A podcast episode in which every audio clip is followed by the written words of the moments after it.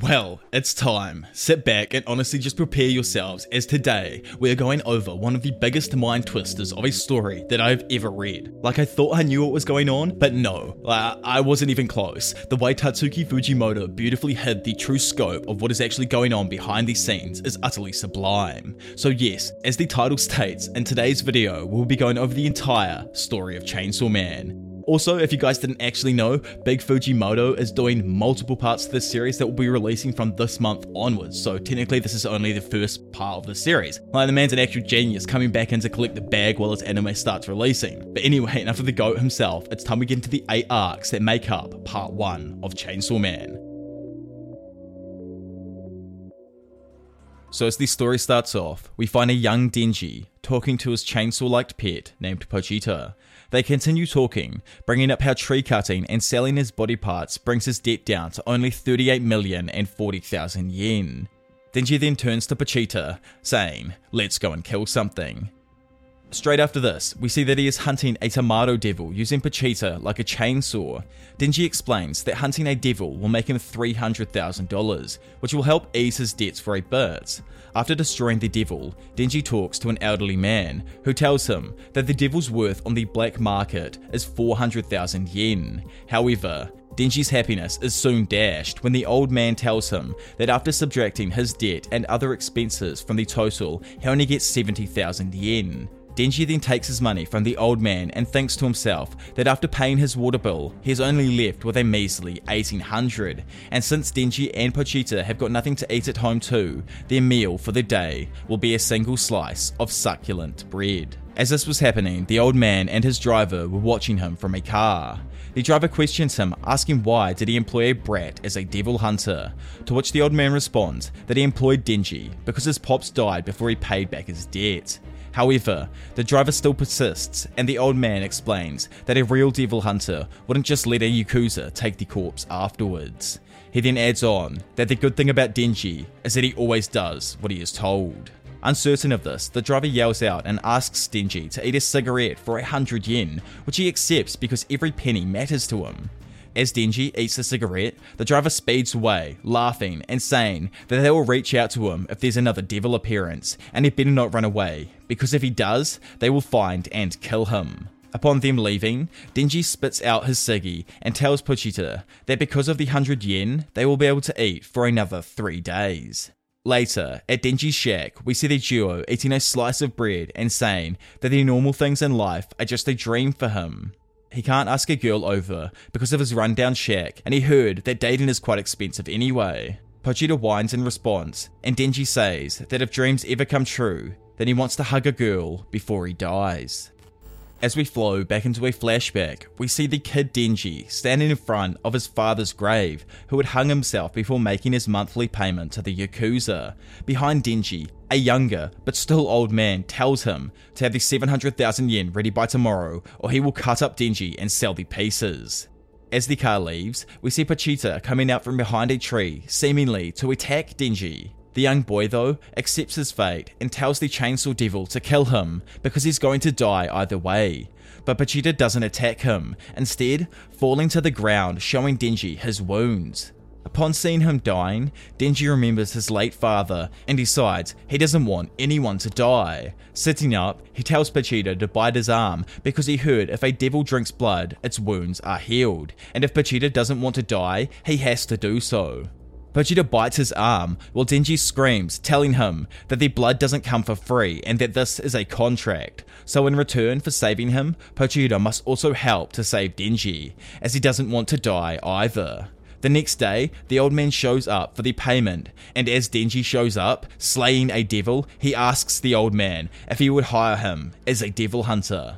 After the flashback is over, Denji lays on the ground, saying he can't fall asleep because he is too hungry, and all he can think about is his debt. He tells the little Pochita that he knows what he will dream of tonight, saying that he will flirt with a girl, play video games, and fall asleep in her arms. He tells Pochita that it's a pretty great dream, to which the pup yapped happily. Almost instantly, though, Denji spewed up blood, while at the same time, the old man randomly started banging at the door, saying that there was a devil. Denji tells Pochita that his mother died of a heart disease, which made her cough up blood. As they leave, Denji thinks to himself, wanting to just dream even a little.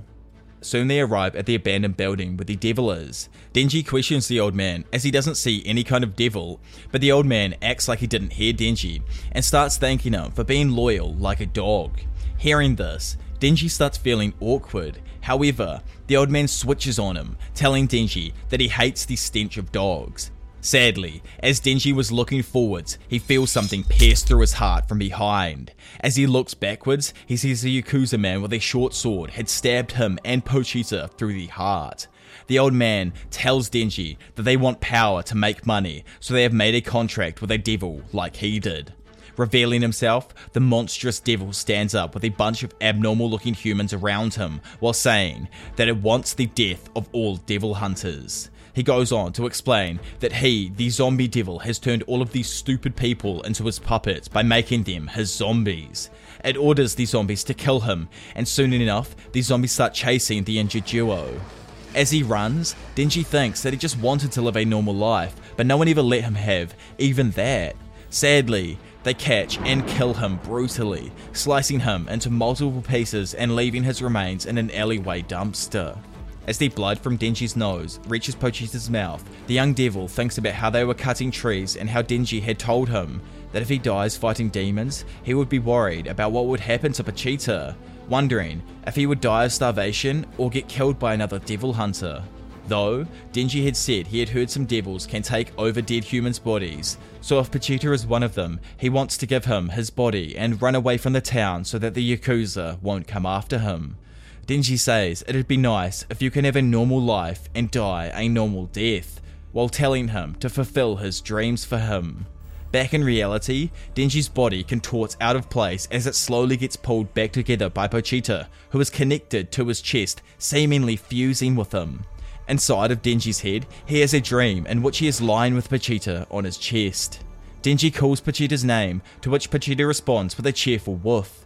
Then Denji asks him if he has taken over the control of his body, like he had asked him to, to which Pochita responds by saying he has always liked to listen to Denji's dreams. Denji is left shocked, but before he can say anything, Pochita tells him that this is a contract and that he will give Denji his heart, but in exchange, Denji has to show him more of his dreams. He then snaps awake, calling for Pochita, but then he looks down and is shocked seeing that all of his wounds are gone. He then looks at his chest and finds a cord protruding from his heart, identical to Pochita's tail. Screaming, he yells out for his little friend's name. In front of him, though, we see that all of the zombies have returned again, and the zombie devil gets shocked, seeing Denji somehow had managed to survive against the previous attack. He instantly orders the zombies to kill and devour. Denji, though, just blankly stares at the mob, thinking that all these guys already had enough and why did they want a better life? But then he wonders if he is similar and if he should have been happy as long as he had Pochita.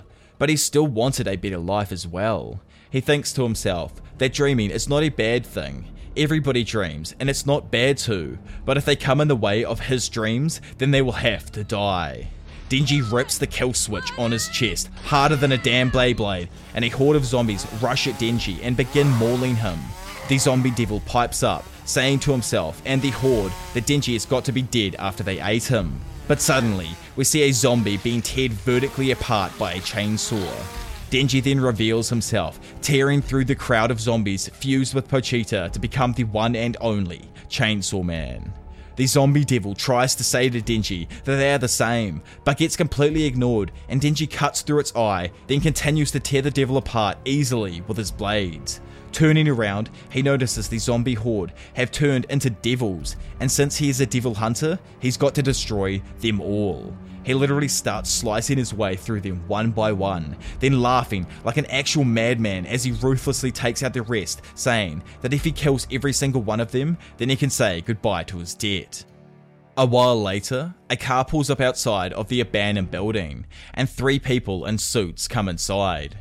The girl notes that it looks like someone has beaten us to the punch as they realize that the entire horde has been completely obliterated. As they look around and see only one remaining devil standing there, one of the suits says that they have got a living one. However, the mysterious girl walks up to Denji and says that he has a peculiar smell. It isn't devil or human. She then asks him if he did all of this, but instead, Denji was too worn out and he begins to throw up blood from his mouth. While collapsing, he asks the girl to hold him. But before he even realizes, the girl hugs Denji instead of holding him, and Denji's chainsaw form starts losing its solidity. Seeing him like this, the girl says that she knows he's a human. One of the suits asks the girl if he is possessed by a devil, to which she responds, no, because you can see the possession on their faces. The girl then responds to tell Denji, who is in her hands, that she came here to kill the zombie devil and is a public safety devil hunter. She offers Denji two choices that he can either be killed by her as a devil or be kept by her as a pet human. She tells him, as a pet, he will get given food, in which Denji asks her food in a little surprised voice, and what kind of food would he get for breakfast? The girl answers while thinking that he can have bread with jam, salad, coffee, and even more. Hearing he would be getting bread with jam though, and other things for breakfast, Denji agrees saying that it sounds like heaven before collapsing. As time moves forward, we see that Denji has woken up and is heading somewhere with the devil hunters. His stomach continues gurgling, and he says that he hasn't eaten, to which the girl responds that they haven't had breakfast either, so they might as well go and grab some food. Upon hearing this, Denji awkwardly says that he's broke and can't afford the food, to which the girl says that he can pick whatever he wants, and she will pay for it. Denji is left shocked, but before talking, the girl gives Denji her coat, saying he will draw people's attention walking around shirtless. After putting on the jacket, Denji peeks over at the girl and thinks to himself that people had always called him dirty and smelly. But with this girl, it's the first time he's ever been treated so nicely, and on top of that, by a pretty girl as well. With all this, Denji comes to a realization that he truly is in love with her. Soon they arrive at a shop where they order their food, but suddenly a random man runs in bleeding and yelling at the cashier to help him. The suit girl tells him that she is a devil hunter and asks him to explain what has happened. The man screams that a devil has kidnapped his daughter and taken her into the woods. At the same time, the chef comes up and then tells them that their udon is ready, to which the girl thinks for a while and asks Denji what his name is. Obviously, Denji tells her his name, and she tells him that she doesn't want her udon to get soggy. Instead, he will have to go and kill the devil himself. Denji responds that he is also having food though, and while quietly mumbling this, he overhears one of the devil hunters say that an extremely experienced devil hunter is on the job. Cutting him off, she then asks Denji if he forgot that he is her pet, and the only response that she wants is a yes or a woof, as she doesn't need a dog who says no. Denji asks what she means in an unsure voice, to which she intensely says that she has heard from a judge that in the crime division they euthanize useless dogs. While a terrified Denji stands there, the girl tells him to get to work fast before her noodles become soggy, and asks him what his answer was, to which a distraught Denji responds by saying yes as he runs off into the woods, thinking about how the girl was nice to the point that he even liked her a little. However, he now realizes that she is just a damn psycho who is also treating him just like a dog. While thinking, he gets reminded of Pochita and how he had died. Then he suddenly hears the voice of a girl. He heads over to where the voice was coming from and finds the girl he's after with a little devil. Instantly after noticing him, the young girl confronts Denji, asking him to let the little devil go. She proceeds to tell Denji that her dad had beaten her up, but this nice devil came and saved her. She pleads for him not to kill it. Upon hearing this, Denji starts thinking, what should he do? And after a somewhat difficult decision, Denji tells the girl that they all three can run away if they want, and he also had a friendship with a devil, so he knows that not all devils are evil. The girl asks Denji if they can really run, to which he says that they totally can. However, as the girl claps Denji's hand and they all start laughing, the girl's face starts deforming slightly. All of a sudden, Denji finds himself getting lifted up and looks to find out that it's the devil's actual form, which had transformed into a terrifying worm like devil. Shocked, Denji wonders what the hell had just happened, and the devil tells him that he will show him something cool before he dies, and that instead of a worm, he's actually the muscle demon. He proceeds to manipulate Denji's arm. He says that it can control muscles and taunts him even more with the girl's mouth, saying how he will mess with the little girl. he begins messing with the girl's face while making her cackle throughout his entire attack. However, Denji lets out a little giggle and then rips his kill switch with his mouth, almost instantly decimating the muscle demon with his chainsaws. Denji yells at the devil that now he won't have a problem killing a low life like him, and while the devil screams in agony, Denji finishes him off once and for all by cutting the muscle devil into multiple pieces. From a distance, we see the girl eating her udon and saying out loud that Denji sure is a useful dog. Coming out of the woods, tired, while carrying the girl on his back, Denji responds with a woof before falling and collapsing. The girl catches him once again though and asks him if he's okay.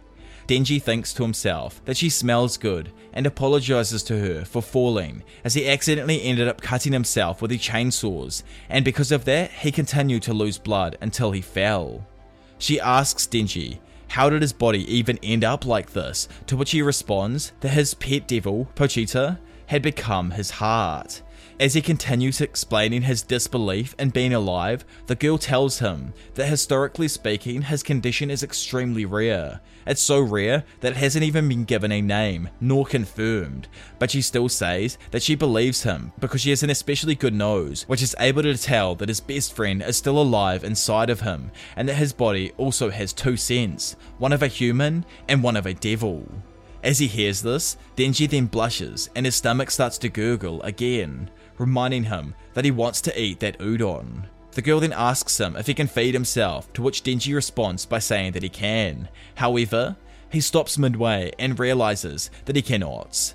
As the girl feeds an overjoyed Denji, he responds to her in awe by literally barking like a puppy. She then looks at Denji somewhat in disbelief that he can actually enjoy a soggy udon as if he's really like a dog. Then she blushes a little and asks the girl what her name is, to which she responds that her name is Makima. Visibly taken back at the beauty of her name, Denji asks what kind of guy she's into.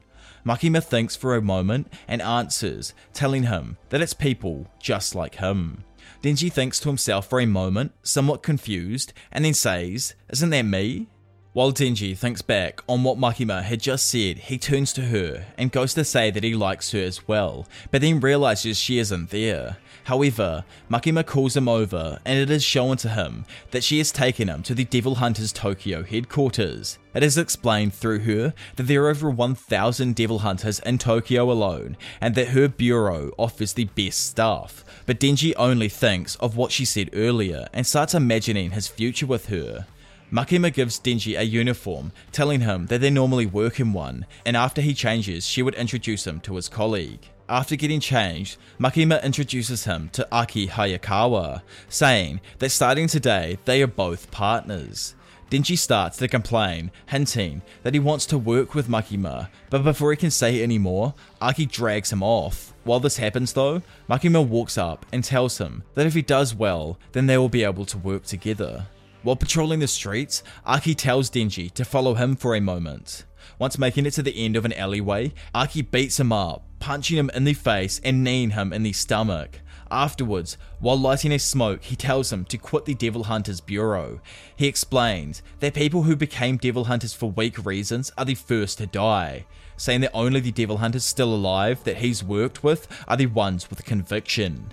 He instantly guesses correctly that Denji only became a devil hunter as he's interested in Makima. As he finishes his smoke, Aki throws it onto Denji's chest and then proceeds to spit on it to put it out. He then turns and says that he will tell Makima that Denji got scared and fearfully run away. However, Denji instead hits him between their legs, taking him by surprise. As he hits Aki, he explains that today was the first day he felt like a human, and that it was the first time someone had treated him to a meal in his entire life. He tells him that if being a devil hunter for those reasons is shallow, then he'll die to keep things the way they are right now.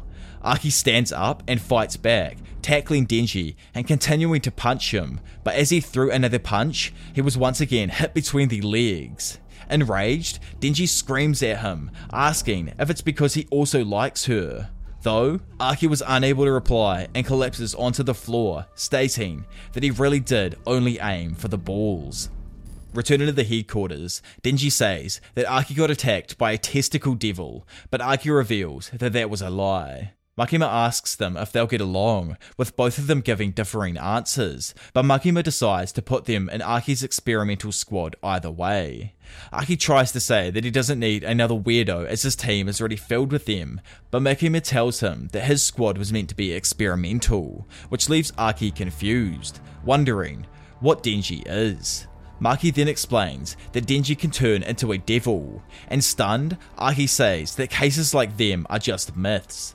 But she says that he is a special type, and if he should ever run or quit, then he will be put down as a devil.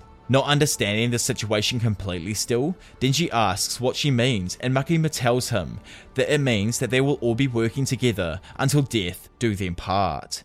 After leaving with Aki, Denji asks if Makima is a good or a bad person, and hearing this, Aki tells him to be grateful that at least he is still alive, but as he still insists on this question, Aki tells him that she definitely is a good person as he owes her his life. As he says this, Denji remembers how she hugged him, then cheekily remarks on the melons that she carries around with her, which Aki instantly perks up at. Later on, Denji and Aki start to live together, and the dream of the legendary bread slice was completed. But Aki gets annoyed after seeing the mess that Denji leaves around the house and the amount of times that he had to use the bathroom, pushing him almost to the breaking point. Before erupting though, Aki receives a call, as there is an appearance of a fiend in the East Numida residence. After arriving at the location, they head towards the room with a fiend. While heading there, Denji asks what a fiend is, and Aki explains that a fiend is a devil that has taken over a deceased body of a person, and are easily identified by their heads. As they see it, he explains more that fiends take on the hosting devil's personality. Aki commands Denji to kill the fiend and show his devil power to prove himself. However, Denji decapitates and kills the devil with a simple garden axe before Aki finished his sentence. He goes on to say to a confused Aki that if he used his power, it would be a little overboard, and he wanted to give a painless death to the fiend. Aki gets angry and explains that fiends may be half devils, but they are still devils, and he shouldn't sympathize with them as they don't have feelings like humans. Intensely, Aki tells him that a devil killed his entire family right before his eyes, and those cops downstairs are his mates, and they risk their lives every single day for their wives and children. Everyone around them is serious, but Denji is not. Aki says that he wants to kill devils in the most suffering way possible and questions Denji's morals when it comes to befriending devils. To which Denji says that if there are any devils that could be his friends, then he'll take them as he never had any before. However, not impressed at his answer, Aki tells him that he will remember that before leaving the room. As Denji looked down, he saw some of those melon magazines, and he then reveals that in reality he didn't want to use his chainsaws as they will spray blood all over these collectible mangai. He then thinks to himself that he can now shower, eat tasty food, and see a lovely lady almost every day as well. He has everything he ever wanted already, but feels like something is missing. He notes that Aki's goal is revenge or something, then curiously wonders if Makima has a dream of hers as well, and while thinking of her, he comments that he wants to touch some of her melons. Denji then realizes what he thought to be impossible is now possible with his current life. While he thinks back on what Aki said, Denji believes that now he has found a serious dream, and that is to touch some of those beautiful melons. Now over at the headquarters, Aki tells the delirious Denji to watch his mouth before Makima informs him that she is pairing him up with a new partner. While dwelling over this thought, Makima explains to him that they pair their agents up with new partners for small scale missions and patrols. Once her friend does arrive though, Makima goes to leave and warns him that she is a fiend. Power then makes her entrance, telling all of the humans to cower before her, as she is called Power. Denji starts to wonder if fiends can be devil hunters, but as he sees her chest, he quickly accepts it and greets her as he gets excited to work with her. Walking through the streets, we find Denji and Power are patrolling. However, Power is having a crisis and screaming out that she is thirsting for blood. She smacks Denji on the head and tells her to let her kill something. Denji ignores her and instead goes on about how his issue is how he is going to touch some of those melons. He then recalls what Makima had told him that since Power is a fiend, her horns will attract attention, so they must patrol places with little traffic, and if they run into other devil hunters or policemen, to show his public safety badge to them. As Denji thinks about his safety badge, he remembers Makima's speech to him and Power on how the fourth section is an experimental squad, and if it doesn't produce results, their powers might break it up, which would then result in their deaths. As they couldn't find any devils, Power boasts it must be because of how fearsome of a devil she used to be, and how devils run from her scent. Denji then realizes that they can't produce results that way and blames Aki for setting him up with Power.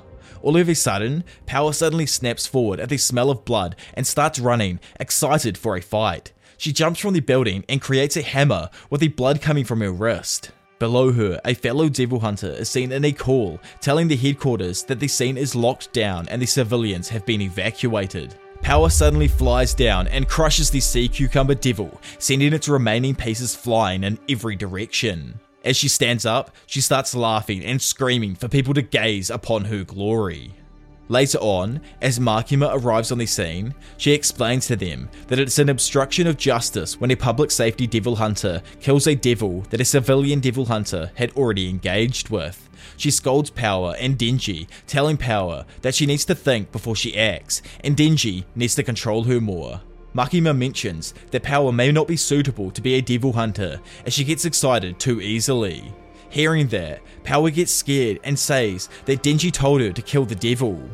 Denji and Power then start arguing, with Power continuing to blame him, and Denji stating that she is a liar. Makima then tells them to be quiet, and Power instantly freezes, with Denji catching on slowly after.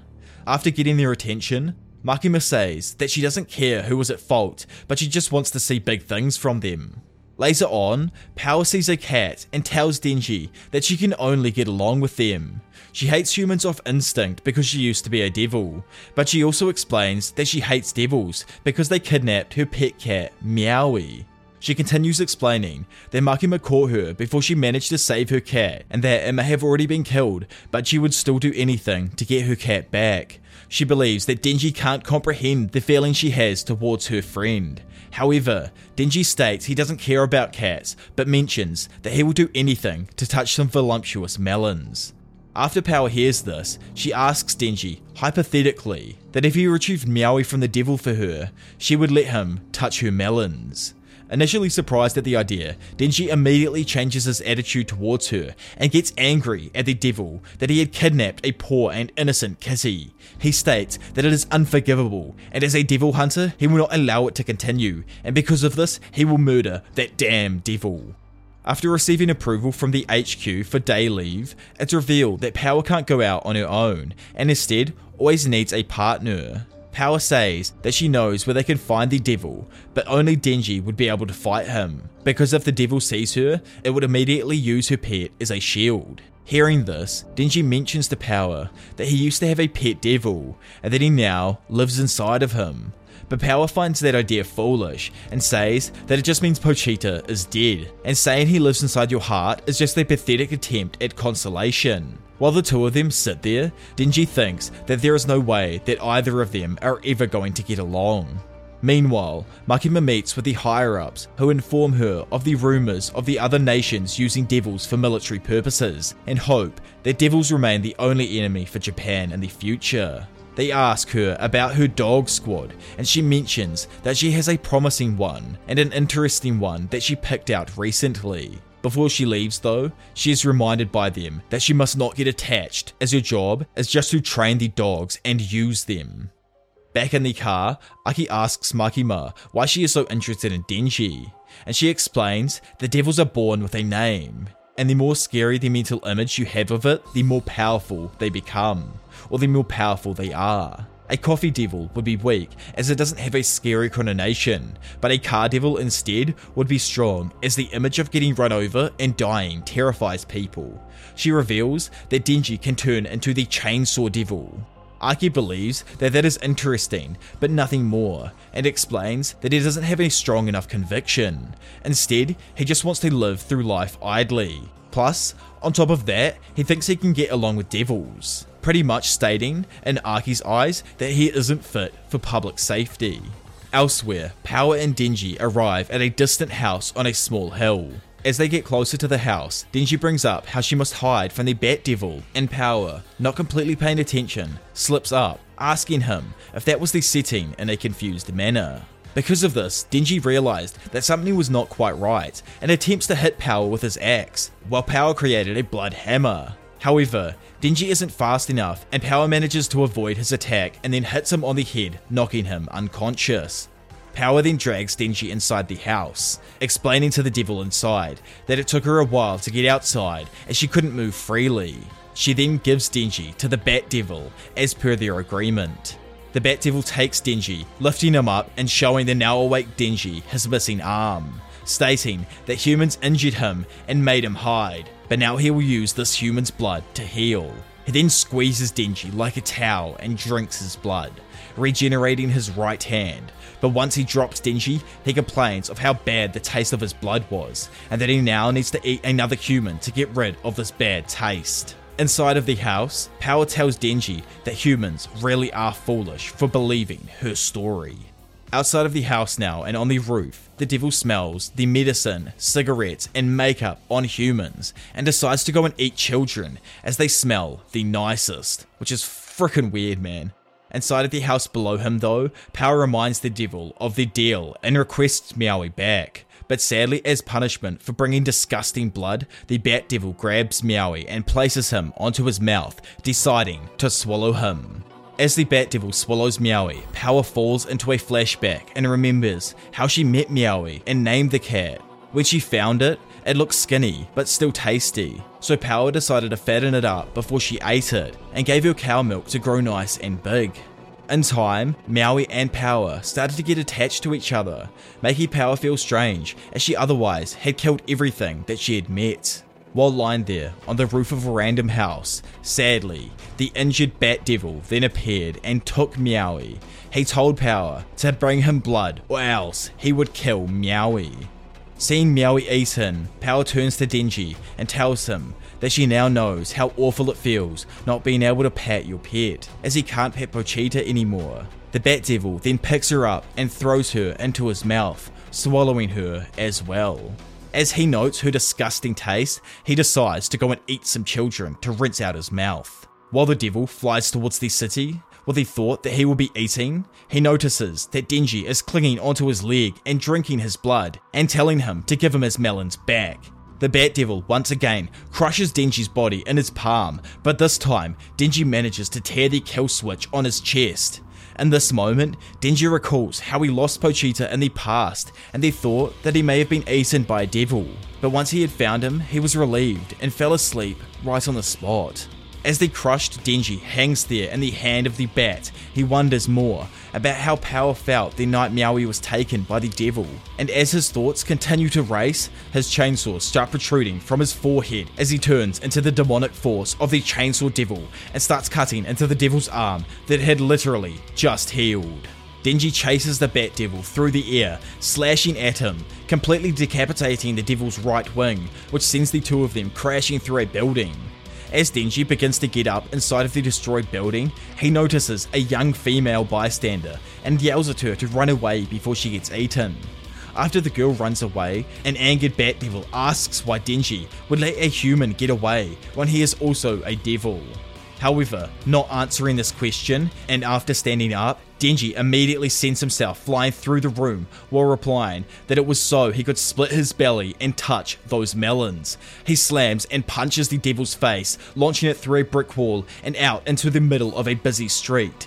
As Denji follows him outside, the Bat Devil asks aloud if he could cut through this, then proceeds to throw a nearby car at Denji. As the car flies towards the chainsaw man, he stands still, not knowing how to stop the heavy vehicle. Suddenly, though, as he goes to stop the car with his chainsaws, he discovers that he is able to retract the chainsaws on his arm, and because of this, he successfully catches the car. As the devil admires Denji's strength, he asks aloud, Why would you use that strength to save humans? But Denji replies that he couldn't care less about some guy's stupid life and immediately throws the car back at the Bat Devil, slamming it into his face, causing the entire rear of the car to explode. The Bat Devil, though, instantly in retaliation after being hit, uses a sonar like ability that seemingly mangles Denji's body and destroys the surrounding buildings behind him. As the rubble falls, the Bat Devil picks up the helpless driver of one of the previous vehicles in an attempt to eat and devour him. However, the dust cloud suddenly gets blown away, revealing the mangled body of the Chainsaw Man twisting and whipping back together. As Denji takes out his chainsaws once more, he screams in rage that still, even now, after being patient, he still hasn't even touched a singular melon. Not even once. Seeing the rage seeping out of Denji, the Bat Devil yells at him to stay away. However, as he tries to swing at Denji, the devil gets completely outclassed, having his head, arm, and stomach all cut open or off in an instant, leaving the bat to fall to the ground completely and utterly dead. Inside of the Bat Devil, during a flashback, Power recalls how she was living freely with Meowie and eating animals like cows or bears. But then it all changed when the Bat Devil showed up and stole Meowie. He told her to bring him a human if she wants the cat to live. Flashing forward, initially while running, Power thought that all lives are trivial. It was merely a cat. But then she wondered, why am I running? Why am I even searching for a human? To save Meowie? She then trips and slams onto the concrete road, causing her to think that it was just a foolish reason. She sits up and realizes that she loves blood. The taste, the smell, feeling death, and then for the first time, recalls she loves the warmth of the blood and Meowie. In reality, with tears in her eyes, Power then awakens to see Meowie, who along with Power has been freed from inside of the Bat Devil's guts by a now untransformed Denji. Confused and half awake, she then asks Denji why he saved her, even after she tried to kill him. However, a mute Denji only responds by doing his famous chest point and melon squeeze hint, at which she remarks that that is a foolish reason.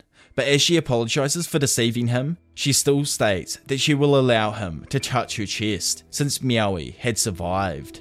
As Denji tries to unfreeze his brain, he realizes what she had just said and starts celebrating, but within a second of his fist bumping, his arm is suddenly cut off, leaving Denji to scream in pain as a horrid leech devil picks up his severed hand in front of him. Denji asks if Power can move, but she cannot. She tells him to take Meowie and run. Hearing this though, Denji decides to fight the devil. He rips on his kill switch, but as his body begins to transform, the sword becomes half stuck in his head and it is revealed through him that this state is due to a lack of blood.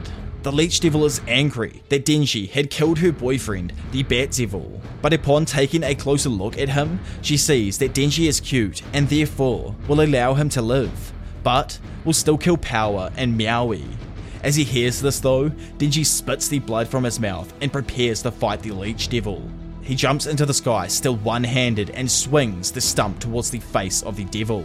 Immediately, though, the Leech Devil slices Denji multiple times, leaving Power stunned at how he is actually fighting a devil in this state, just to touch some melons. Denji manages to block a blow and punch the leech in its face. However, he gets thrown to the floor straight afterwards, which prompts the leech to question whether the Bat Devil had really been beaten by such a weak person.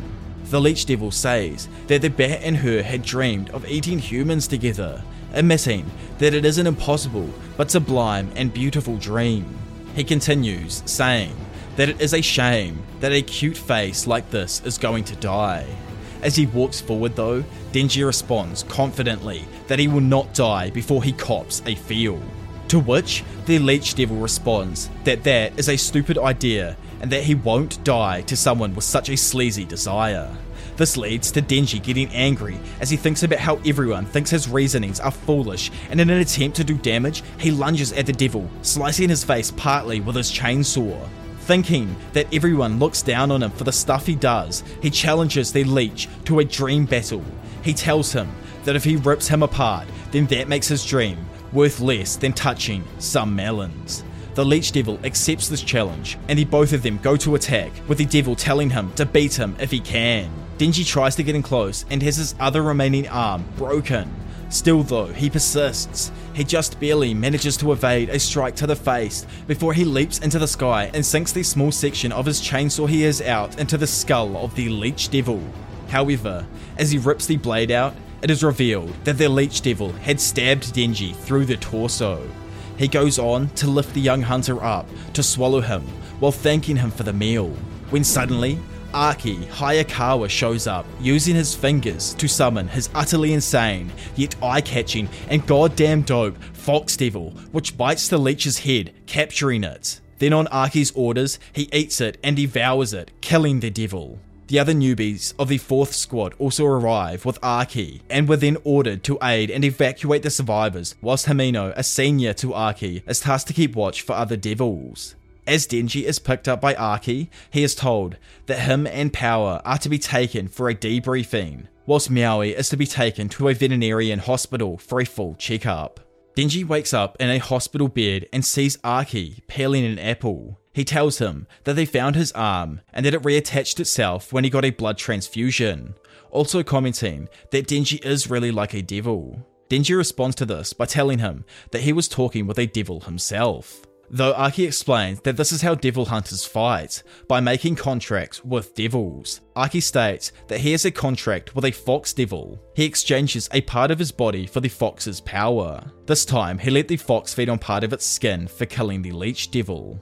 Aki says that devils always desire the death of humans, and the same goes for fiends.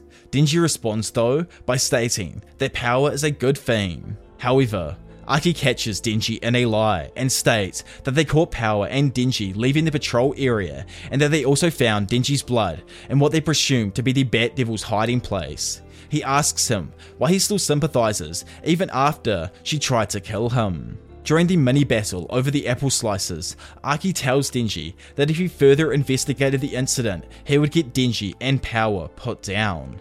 But since there were no casualties, Aki states that he would overlook the entire incident on one condition that Denji obeys Aki's commands from now on.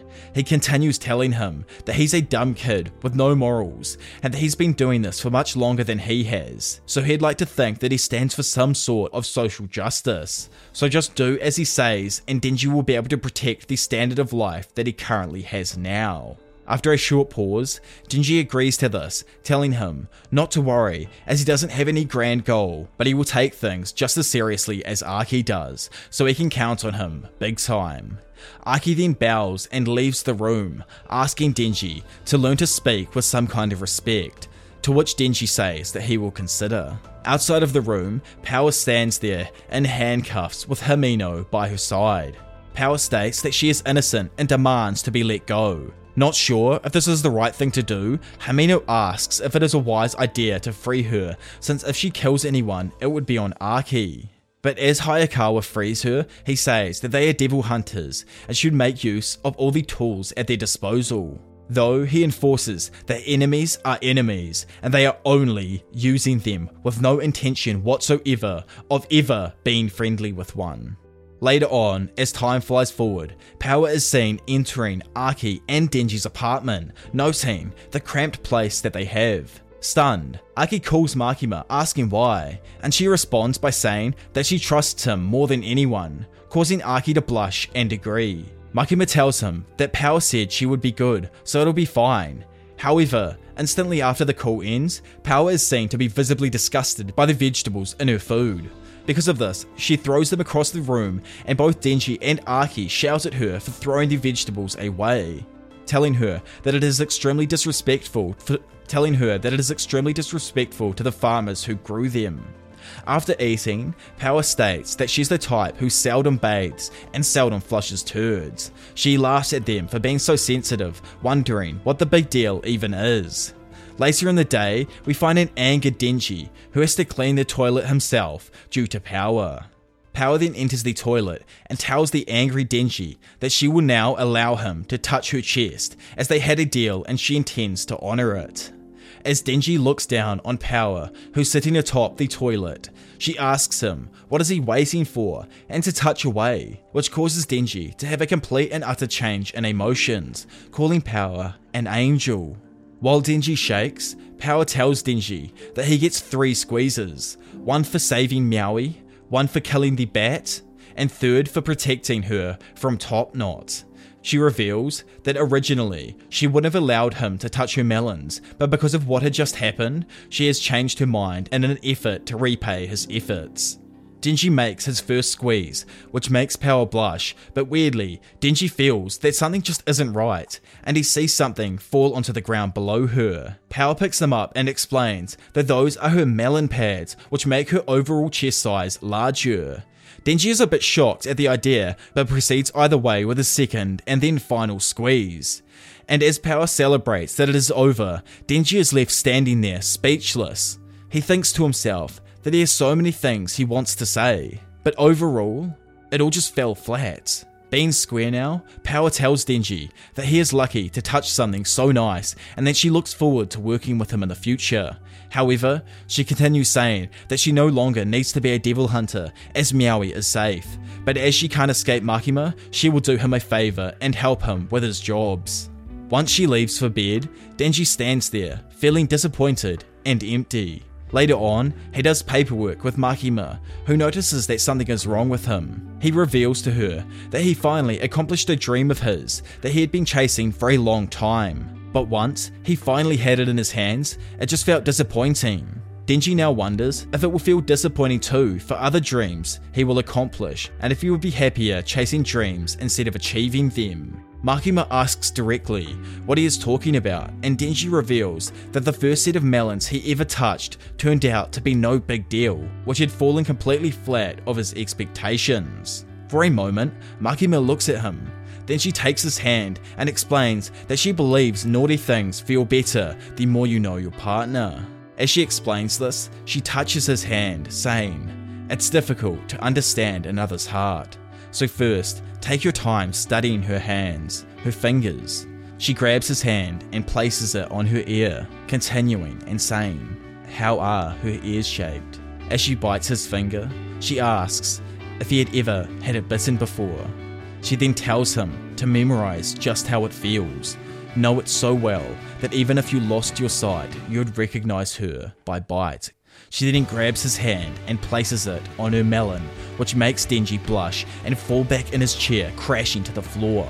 Makima gets close to him, so close that they almost make contact, and she asks him for a favor. Makima sits back in Denji's chair and asks him to defeat the Gun Devil.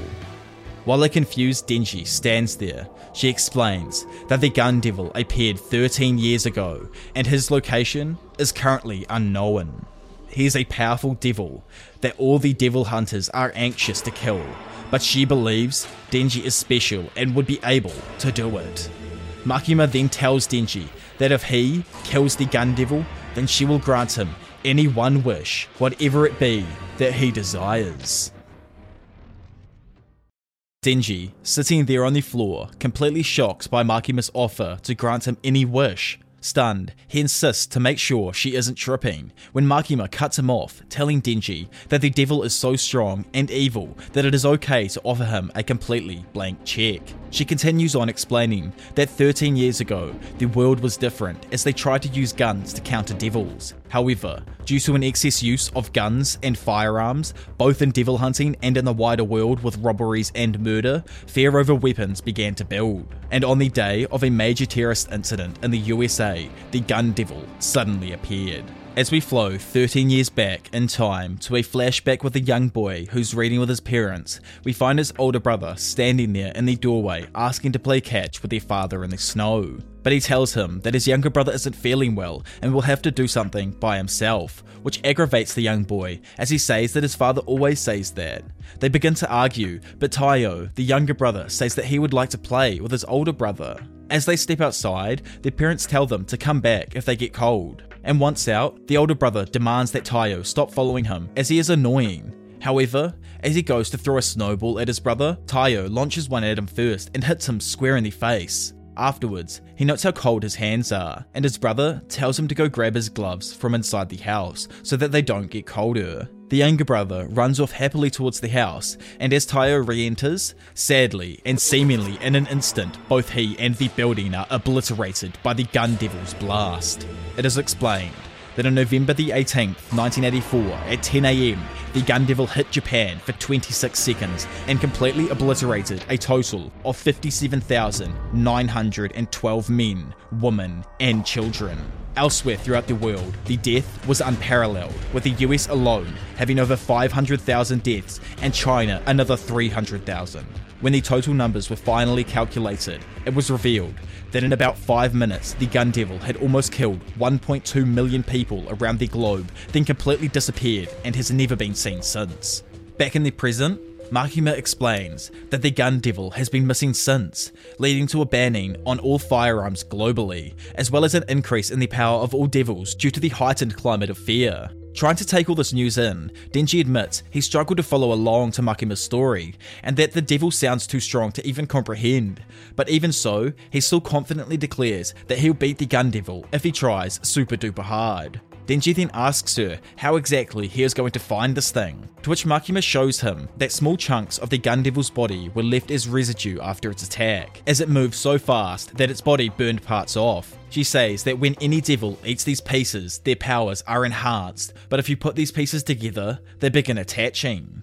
Apparently, the gun devil is so strong that when the pieces of its flesh combine to a certain size, they'll try to return to its body and regenerate. So, pretty much, if they just continue to chunk more bits together, they'll eventually be able to locate the gun devil. We then skip over to Aki and Himeno, who are recovering a piece of the gun devil that had been eaten by a small fry devil. As the two chat about the meaning of their mission, it is revealed that the older brother in the flashback was indeed Aki Hayakawa. Now on his next mission, Denji, alongside several other hunters such as Power, Aki, and Himeno, are instructed to hunt a powerful devil who had already killed many civilian devil hunters that had attempted to exterminate it. Aki states that there has been movement from a gun devil piece, so it is likely that a devil has ingested another part of it. The group approaches the hotel. Denji and Power begin verbally harassing Aki, but are quietened when he offers them both a gum for their silence. Arai expresses a distrust over Denji and Power's presence, however, Aki reassures him that they're merely there to aid in slaying the devil, and if either of them step out of line, they'll be killed. Power and Denji begin bickering, saying that the reason he's so annoyed must have been because of the prank that they played on him earlier in the day. Overhearing them, Aki explodes in anger, telling them that the prank went way too far. Surprised at his outburst, Himeno tells him that he can't be strict with him all the time, with Denji agreeing. So, in order to ease the tension, she promises to give whomever kills the devil a kiss on the cheek. Arai is shocked that a young woman like Himeno would give herself away before marriage, and Denji also refuses her, claiming that he has already decided who his first kiss is gonna be. First, though, he is simply going to collect these meat chunks and then kill the Gun Devil. Aki responds intensely, wondering if he really could kill the Gun Devil, and Himeno says that that was pretty ballsy to say in front of Aki. Denji also brings up that naughty stuff feels best the more you know your partner, and he doesn't even know her name yet. Himeno playfully rebuffs him, promising him a French kiss if he kills the devil, to which Denji reacts excitedly, panting like a dog. Further in the hotel, their group moves through the corridors as Denji and Arai begin arguing. Arai manages to pin Denji to the wall in an attempt to stop him from reaching the devil first, saying that he won't let some punk steal her lips. While this happens, Aki and Himeno discuss the other members of the team. Himeno says that Arai has a strong drive but lacks power, whereas Kobeni is the opposite. She's timid but strong. Aki says the Blood Fiend is also strong, but it's possible she'll still betray them. However, when it comes to Denji, he still doesn't know what his potential truly is. Himeno asks if he thinks that the newbies will be able to survive, but he instead just gives her a vague response about how they may end up dead or at the civilian sector soon enough. Hearing her question get dodged, Himeno instead orders Aki not to die.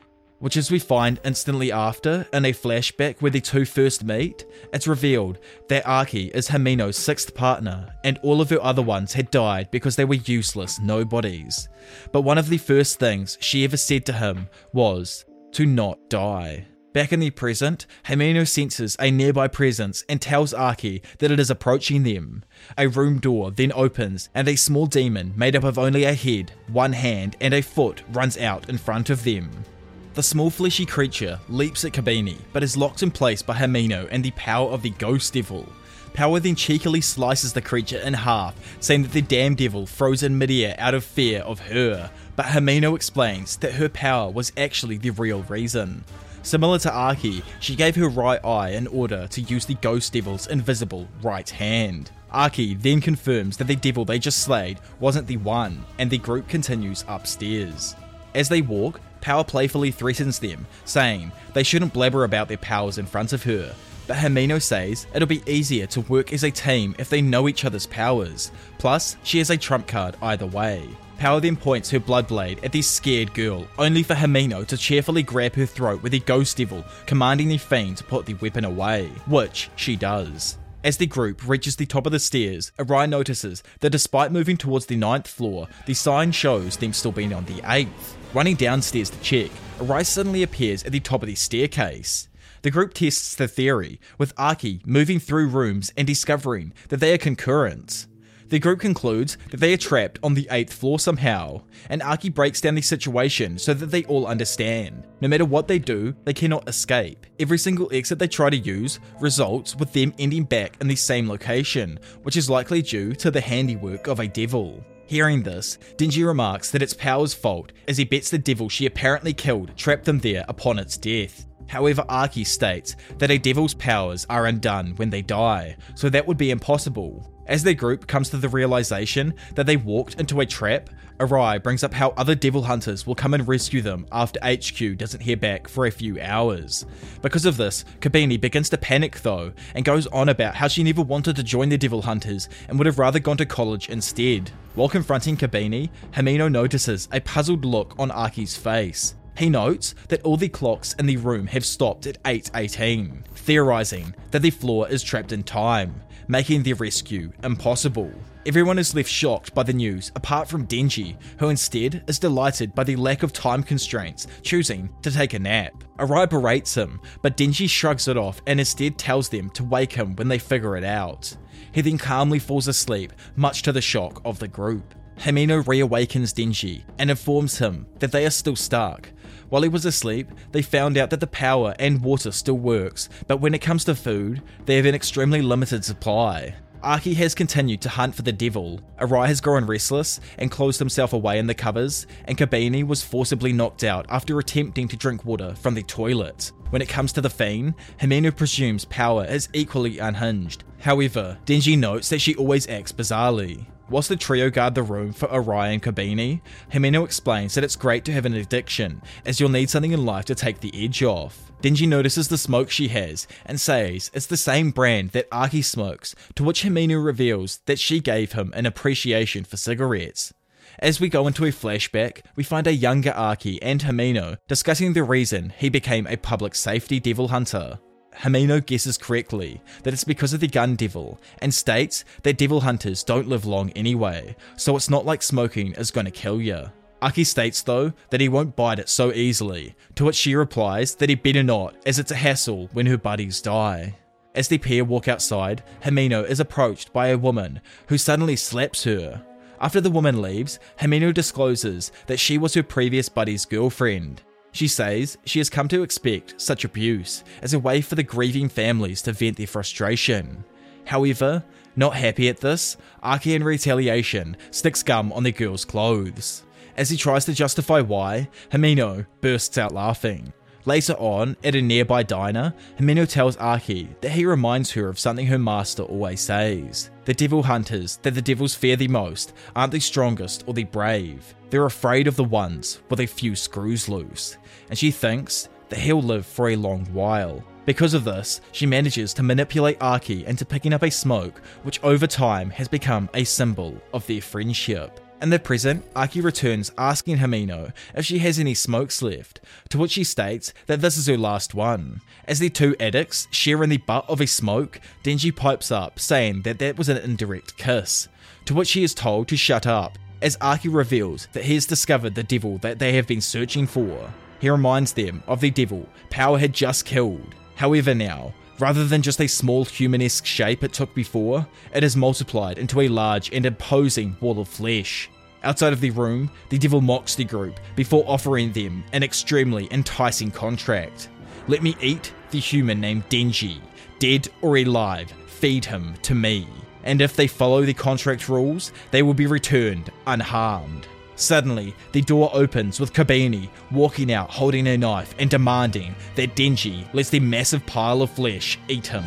Aki and Himeno immediately subdue Kobeni, kicking the knife out of her hand and whacking her to the floor. Himeno tells Aki to summon his fox, but it is unsuccessful due to the severed link with the outside world. Himeno uses her ghost to attack the devil, which inflicts pain. However, it grows in size with each attack, enveloping more of the hallway and grabbing at her. The devil says that it is no use as its weak point is not on the 8th floor, and that this is actually the inside of its stomach, so making a contract with him is the only way to escape. Himeno explains that a devil's contract is unbreakable, meaning that if a devil did not fulfill its end deal, it would die. As such, allowing Denji to die would guarantee the other's safety. Hearing this, Arai votes that they let Denji be consumed. Aki refuses though. He argues that the devil likely has an ulterior motive behind specifically Denji's death, to which Himeno agrees as well. Power casually votes to kill Denji, only for Aki to explain that as a fiend, she is exempt from contracts and as such could be still killed by the devil. Power scoffs before cheerily asking an annoyed Denji if he wants to wrestle. The group wait in the corridor nearby the approaching wall of flesh, pondering the issue of starvation. Aki offers to use the sword. However, Himeno refuses his suggestion. As Arai returns to their room, he discovers Power has eaten all of their food. Even still, she attempts to blame Denji. Kobeni then appears and, in a paranoid delusional state, accuses Power of being the one trapping them. As Arai attempts to calm her down, she accuses him of siding with the Fiend and working with the devils. He tries to deny her, but she still attacks him.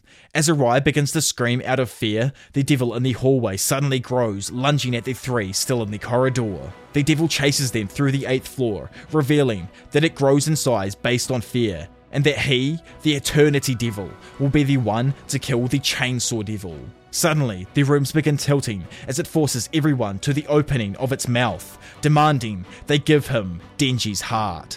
As the Eternity Devil looms towards the group, Kobeni and Arai demand they feed Denji to it, but Aki instead insists that he'll use the sword to get them out. However, Himeno binds him, explaining that using such a weapon will massively shorten his lifespan. Arai and Kobeni lunge at Denji. However, as the girl goes to stab him, Aki jumps in the way and blocks them getting stabbed instead. He explains that though he doesn't like Denji, he needs all the allies he can get to help him defeat the Gun Devil, and so he is willing to sacrifice his own well being in order to protect Denji. Shocked, Denji asks Power if she can stop the bleeding, to which she does, otherwise, she won't have her human cook. Seeing Aki's injured state and a vision of her former partner's graves, Himeno collapses, not knowing what to do and suffering a complete breakdown. Kobeni tries blaming Denji for the situation they are currently in, and frustrated as well, Denji accepts his fate of being eaten, but informs the group he doesn't plan on going down without a fight, and if he kills the devil, he still wants his kiss. They wonder if he has a strategy, but Denji, having noticed the devil screaming in pain as Himeno attacked it earlier, realizes that though the creature is invulnerable, it still feels pain. Therefore, Denji plans to injure the creature to the point of literally making it kill itself. The entire group is left shocked by his devilish way of thinking, but as he leaps into the mouth of the devil, tearing his kill switch, Denji comments on Aki's foolhardiness and remarks that if they escape because of this, then both of them are now even. With a smile on his face, Denji drops into the sinkhole of flesh, and for a brief moment, the devil fully swallows Denji, making it seem as though he simply died. Before he shatters the teeth, holding him inside its mouth, then exploding from the face of the Eternity Devil in his complete chainsaw form. He begins slicing into the devil. He begins slicing into the devil. And as the others look on in horror at his transformation, the devil manages to break one of Denji's arms, but he immediately rips his kill switch again, restarting the chainsaws and tearing into more of the devil. From above, Power comments on the danger that Denji is currently in. Because he is losing blood fast, his time in the chainsaw form is reduced. However, with even the devil screaming at him, saying he was weaker than he once was, Denji still doesn't slow down. The Eternity Devil continues biting into Denji, resulting in Denji losing enough blood to retract his chainsaw arms. The devil begins laughing, telling him to die, until it is interrupted by Denji biting it back and regaining his chainsaws. While fighting the devil, Denji tells it that even blood as gross as sewer water would taste like strawberry jam if he drank it while looking at him. As Himeno looks on, she has a flashback with an old man in a graveyard. In it, the man comments on how the best devil hunters are those with a few screws loose, and the reason her past buddies have died was because all of them were too sane, feeding the devils through their fear. The old man warns Himeno of Aki's genuine intention to defeat the gun devil, and as he goes to leave, he recommends she train him as quickly as possible for such an eventual fight against the gun devil. This entire thought, though, left Himeno troubled as she didn't want to lose Aki, so she later offers him a relaxed position in the civilian sector. But he flat out refused her, saying that he'll drink with her whenever she wants, but he'll never go to the civilian sector. Himeno pinches a smoke of him, and while sitting there, sadly comes to the realization that the gun devil would certainly kill Aki. Not because they are unable to beat it, but because Aki is cool, serious, and kind. He's normal, like everyone else. But just as she goes to finish her sentence, she has a moment of hesitation. In the present, she's looking down on Denji, who continues to tear into the Eternity Devil. Moments later, though, he collapses of exhaustion, which causes the devil to begin celebrating. However, Himeno uses the Ghost Devil to pull Denji's cord, reawakening him. Denji suddenly realizes that by drinking the blood of the Eternity Devil, he can quickly recover his wounds and stamina, meaning he can continue attacking indefinitely, which causes Himeno to truly think that Denji is damn crazy and might actually be able to kill the Gun Devil. Three entire days later, now exhausted and weak, Himeno climbs into bed next to Aki and asks him to go drinking. But first, she's gonna take a nap, as it is finally over. As Aki lays there, thinking that it's over, below them, the Eternity Devil lays in tattered pieces. It reveals its core to Denji, begging him to hurry up and kill it so its suffering can end. Denji obliges, commenting, What? It's already over? Before slashing the devil in half, which dies with a smile on its face, finally relieved from its pain. Later on, the group emerges from the hotel with Denji bloodied and weary. He is super happy to have recovered a piece of the gun devil, but immediately afterwards collapses from exhaustion.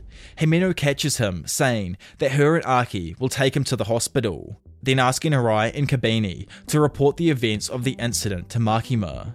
Sometime later, she suggests the group all go drinking, as they had stated earlier in the hotel. However, Aki reveals Kobeni and Arai are quitting the bureau and suggests that the recent experience was too traumatic for them. Himeno argues though that it may be instead due to their guilt over attacking Denji and not because they are scared of devils. Aki brings up that even Himeno though tried to kill Denji.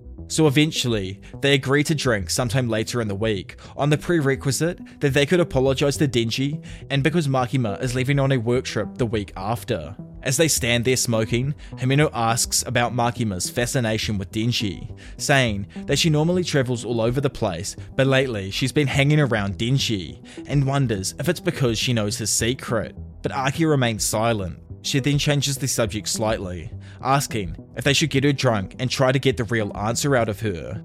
At the restaurant, we find the 4th Division, all chatting happily. One of the guys tells Denji to order more food, but he is left frustrated as he can't read the menu due to his illiteracy. When suddenly, he's reminded of Himeno's promise to a French kiss. Himeno tells him she'll do it when she's more intoxicated, saying she feels too sober. She goes on to say that she'll make it an intense one for him, so please forgive the team for trying to kill him during their mission. Excited, Denji happily forgives the others for trying to kill him. The group go around the table, introducing themselves. Most are shocked to hear Denji's young age of only 16, and Arai introduces himself as well as a 22 year old male who is contracted with the Fox Devil. Aki explains that the Fox Devil is friendly with humans, and a lot of devil hunters have contracts with it. Fushi, an older hunter, casually reveals that his partner had died the day before, frightening the other young hunters, who ask if recruits die that easily. They are told that they get all the devils that their civilian hunters couldn't handle, so people in their line of work often drop like flies. Himeno, now more drunk, makes flirtatious comments towards Denji, and he suddenly grows more excited when he learns that Himeno often starts kissing people when drunk. Suddenly, Makima arrives. Denji immediately grows flustered and uncertain as to whether he wants to kiss Himeno or try and wait for Makima. Denji begins to panic, desperately wanting to kiss Himeno, whilst not wanting to kiss her in front of Makima. He tries to drive the conversation in a different way, saying he found one of the gun pieces. Aki interrupts, wondering why devils with gun pieces are appearing this frequently, and simply why the Eternity Devil targeted Denji. He questions Makima about her interests in Denji.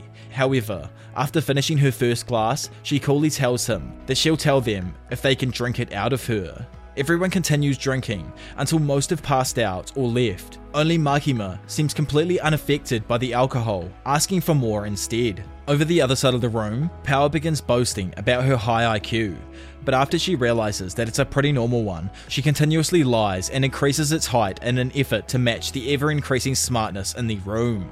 Suddenly, Himeno grabs Denji from behind and kisses him deeply. Denji is concerned by Makima watching, but begins to focus on the warmth in his mouth. He at first assumes it's Himeno's tongue, before moving back and realizing she had vomited in his mouth. The table all react differently, with Power worriedly stating that Denji's childhood malnourishment means he would swallow anything for the nutrients. Instantly, just as she predicted, Denji swallows the vomit.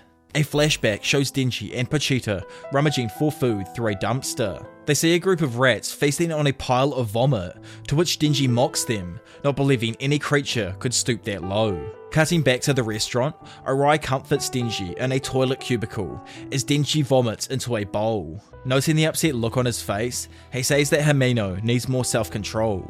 While he helps him, Arai tells him how jealous he is of his devil hunting abilities. Annoyed though, Denji points out that he still has vomit in his mouth from his first kiss, questioning what exactly he's jealous of, causing Arai to chuckle. Later on, the group will leave the restaurant. Makima asks where Denji is, and Fushi states that he left with Himeno on his back. Moments later, in another location, Denji awakens in a bed asking for water. A still intoxicated Himeno appears and kisses him again, revealing that they are in her apartment she complains to him, asking what he and Aki see in Makima, and calls her a bitch as she lies down next to Denji. She leans in and asks him whether he wants to do it with her. Denji agrees to have that seki time with Himeno, and she starts undressing him. However, as she begins to take off his pants, she stops when she finds a dirty lollipop in his pocket. During the time back at the restaurant, while Denji was in a demotivated mood after the vomit kiss, Makima took him outside for some fresh air and buys him various medicines to help with his sickly feeling. Upset, Denji comments on how poor his first kiss was, expressing a worry that all future kisses will remind him of the taste of bath. Makima, sucking on a cold lollipop though, offers it to him, telling him he probably won't be able to forget the taste of vomit for the rest of his life, but not to worry, as he is going to experience all kinds of tastes from now on until he dies. For starters, this will be his first indirect kiss, and that is the taste of a cola flavoured Chupa Chups. Back in the present, Denji holds the lollipop, staring at it, while Himeno has passed out behind him. Denji apologizes to Pochita, having refused to sleep with Himeno, stating that he wants to wait for Miss Makima to be his first. So, until he kills the gun devil, he will wait. Himeno wakes him in the morning and cheerily offers him breakfast. Now, out on the balcony, Himeno tells him she doesn't remember anything from the previous night and asks if she forced herself on him. Denji informs her he refused her advances as he's saving himself for Makima, and she expresses her relief as she didn't want to get arrested for sleeping with a minor. She asks whether Denji is serious about liking Makima despite her poor personality. Denji reaffirms this by stating that he likes crap, and Himeno happily offers to help the two get together. The two agree upon a top secret alliance whereby she will aid him in return for him helping her get with Aki. Denji curiously asks what she likes about Aki, to which she says that it's his looks, and because of this, a very sly looking Denji says that he's in on the alliance. Happy, Himeno tells Denji that they are now friends rather than co workers and invites him, Aki, and Power to visit anytime. Meanwhile, Makima and another devil hunter sit on a train 30 minutes outside of Kyoto. The two of them talk about the food they will buy when they arrive at the station. Afterwards, as Makima thinks of the night before, a group of passengers all around them suddenly begin opening bags and pulling out guns, then proceeding to shoot the two hunters until they are obviously dead. One of the assassins then speaks, repeating, This is C Team, this is C Team, commence operation. While in a ramen shop, Denji, Himeno, Aki, and Power all eat. Meanwhile, various 4th Division agents from the previous night's drinking attend to their duties in various locations throughout the city. As they do, all the civilians around them pull out guns and gunshots are heard ringing out. The group inside the ramen shop hears the gunshots, but they assume that they're merely drum beats. A stranger on the table next to them then speaks up, insulting the quality of the ramen. Denji and Power are both offended by this, and the man comments on the pair's unrefined palate, remarking that those who do not eat much in their youth gain a poor sense of taste. Sensing something wrong, Aki asks to leave. The man continues though, discussing his beloved grandfather, whom would often spoil him. He then reveals his grandfather to be the old man who was possessed by the zombie devil. He accuses Denji of the old man's death before stating, The gun devil wants your heart. He pulls out a gun and shoots Denji in the head before shooting Himeno in the chest and Aki in the arm. Before he can continue though, Power punches him, knocking the gun out of his hand. Aki then summons the Fox Devil to devour the man. He then worriedly looks at Denji's unmoving body as well as Himeno's critically injured state. The Fox Devil then suddenly informs him that the man was neither human nor devil, before it is torn apart from the inside. The man re-emerges, revealing himself to be a devil-human hybrid, fused with the Katana Devil. Aki orders Power to stop Himeno's bleeding as he pulls out his sword. Aki unleashes his sword, and Power is surprised to see that it resembles a nail rather than a blade. Katana Man starts swinging at him, but Aki dodges before readying his blade. As he shouts fire, an off-panel devil is shown flicking the nail's point into the Katana Man. A disembodied mouth is then seen, sounding the number 3.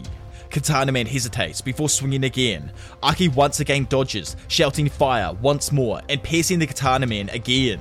Again, the disembodied voice speaks, saying the number 2. Aki makes a final lunge, piercing the Katana Man's belly, and the voice states, 1. The Katana Man knocks Aki back, showing confusion over Aki's plan.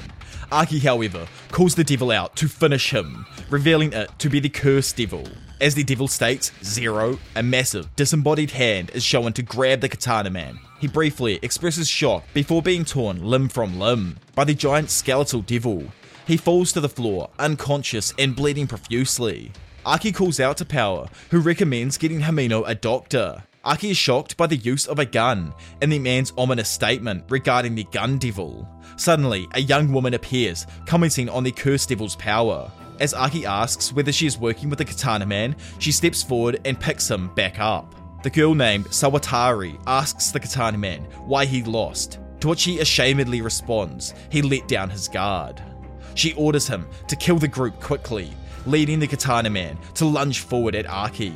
Before he can respond, his chest is suddenly slashed by the katanas. Aki, heavily injured by the attack, falls to the floor. Sawatari comments on how the wounds are likely non fatal due to the Devil Hunter's suits being reinforced.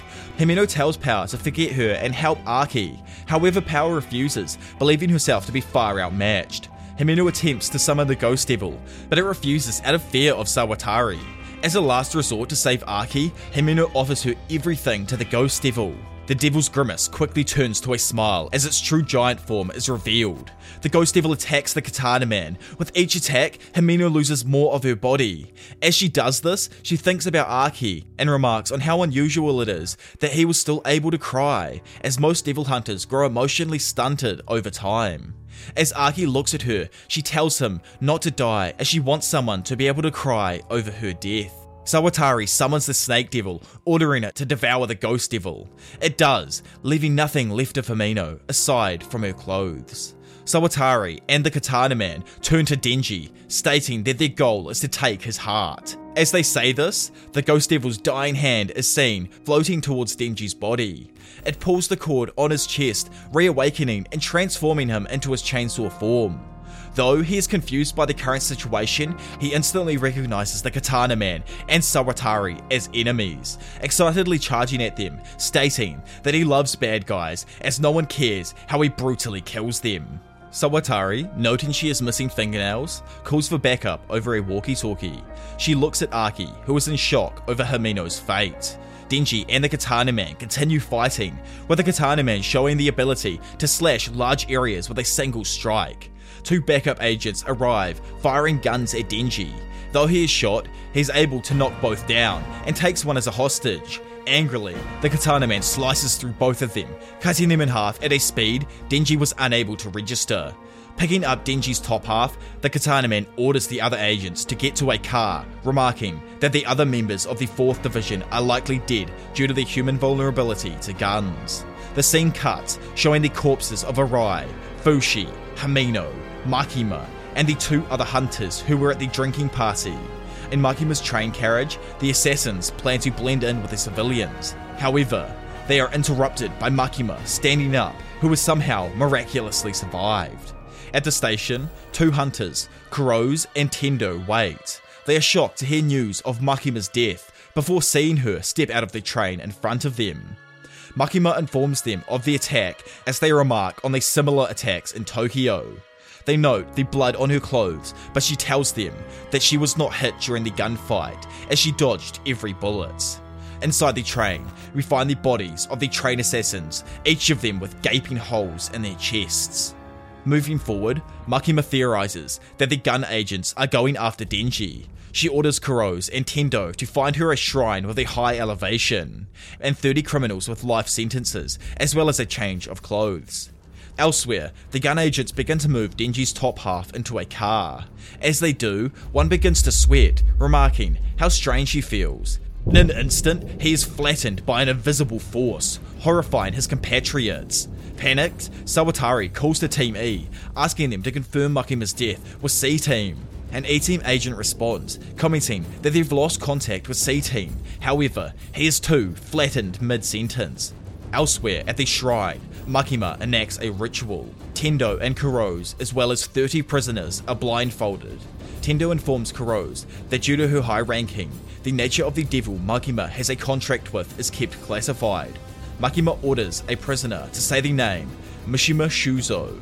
He complies. The gun agent named Mishima Shuzo is instantly flattened afterwards. The prisoner then falls dead as Makima instructs the next prisoner to say another name, and so on and so on. Throughout the entire country, multiple gun agents are constantly flattened. Suddenly, Makima stops. Makima instructs Kurose and Tendo to take off their blindfolds, telling them that she has done all she can do from their current location. Panicked at the situation and people dying around her, Sawatari orders the Katana Man to move Denji before Makima can interfere further. As he does, he suddenly sees a figure moving towards them, which is Kobeni, clutching a knife. A flashback shows that whilst on duty together, Arai was shot by an elderly gun agent. In his last moments, he threw himself in front of Kobeni, shielding her from being killed as well.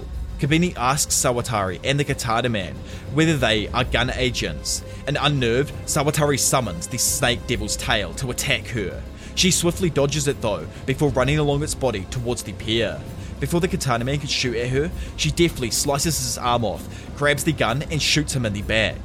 She then turns her aim to Sawatari. Sawatari fires at her, but she uses Denji's reinforced chainsaw head to deflect the bullet. Sawatari grabs the katana man and drags him into the car, driving away. Kobeni looks down at Denji's unconscious torso and apologizes for trying to kill him in the past. She slowly begins to laugh, growing slowly hysterical as she remembers Arai's dead body, before deciding she plans to tell Himeno that she quits. At a similar time, arriving in Tokyo, Makima is greeted by Madoka. He informs her that almost every agent in Divisions 1 through 4 were killed. He states that the orders from the top of the organizations and that all divisions will be merged and placed under Makima's control. The news causes her to smile calmly. Madoka, anticipating a coming conflict, quits on the spot. As he leaves, he asks Makima one more thing. how much of the events she had anticipated, but she merely responds that she is unable to share classified details with a civilian. Awakening in a hospital bed, Aki turns to see Denji and Power at his bedside. Reading manga and arguing over apples, Aki asks who of the 4th Division survived, with Denji responding that only Kobeni and Madoka made it, but Madoka had instantly quit. Denji and Power then turn to leave, as they were summoned by Makima. However, noting Aki's quiet despondence, Denji leaves him an apple. Now alone in his room, Aki unsheaths the cursed sword and asks the cursed devil how long he has to live. It responds that he has two years. Aki then picks up a cigarette. However, remembering Himeno, he drops it and breaks down crying. Outside the room, Denji looks through the window, hoping to collect the manga that he had left in there. He begins to walk away, before suddenly realizing that despite his attachment to Himeno, her death has not caused her to cry or feel any real sadness. He thinks back to the sadness he felt after Pochita's death and realizes that neither Power nor Aki's death would make him cry. He thinks that even if Makima were to die, though he would be depressed for a short while, he would get over it surprisingly quick. Troubled by these thoughts, he wonders if giving his heart to a devil truly robbed him of his humanity. Resolving not to think about such depressing topics, he and Power leave to meet with Makima. As they do, Tendo and Kurose enter Aki's room to instruct him regarding the changes to the 4th Division. Meanwhile, Makima explains to Denji and Power that the Bureau believes enemy forces are targeting Denji specifically. As such, they have prepared a training course for the two of them. She begins to introduce them to Kishibe, but is interrupted by him. He asks them of their thoughts when their comrades died, to which they state that they pretty much felt nothing. He then asks them of their desire for revenge, which they both rebuff Lastly, he asks them whether they're loyal to humans or devils, to which they both respond, whomever will give them the best deal. Hearing this, Kishibe expresses a satisfaction with their responses. He steps forward and puts his arms around Denji and Power's shoulders, stating that their training has started. Makima turns to leave as Kishibe explains that he is a devil hunter working with a special First Division and asks that they call him Master. He then informs the pair that he enjoys booze, women, and killing devils before he begins to calmly choke the two of them, then snap their necks. Kishibe drops Power and Denji to the floor, explaining that their basic body structures are identical to humans, and as such, he snapped their necks, paralyzing them. He then gives them blood, explaining that unlike humans, it is all they need to recover from most of their injuries. Kishibe explains that he is the strongest devil hunter, and as such, he believes that in order to train the two of them, they need to reach a point where they can beat him in a confrontation. Denji and Power move towards him, preparing to fight. However, Kishibe swiftly stabs Denji in the head and back before slitting Power's throat. He comments on the inhuman intuition to try and attack him without a moment of hesitation. He states that since he was a child, he always hoped for a toy that wouldn't break, before promising to turn the pair into the baddest of the badasses. Meanwhile, in his hospital bed, Aki is surprised to find he is unable to summon Kon.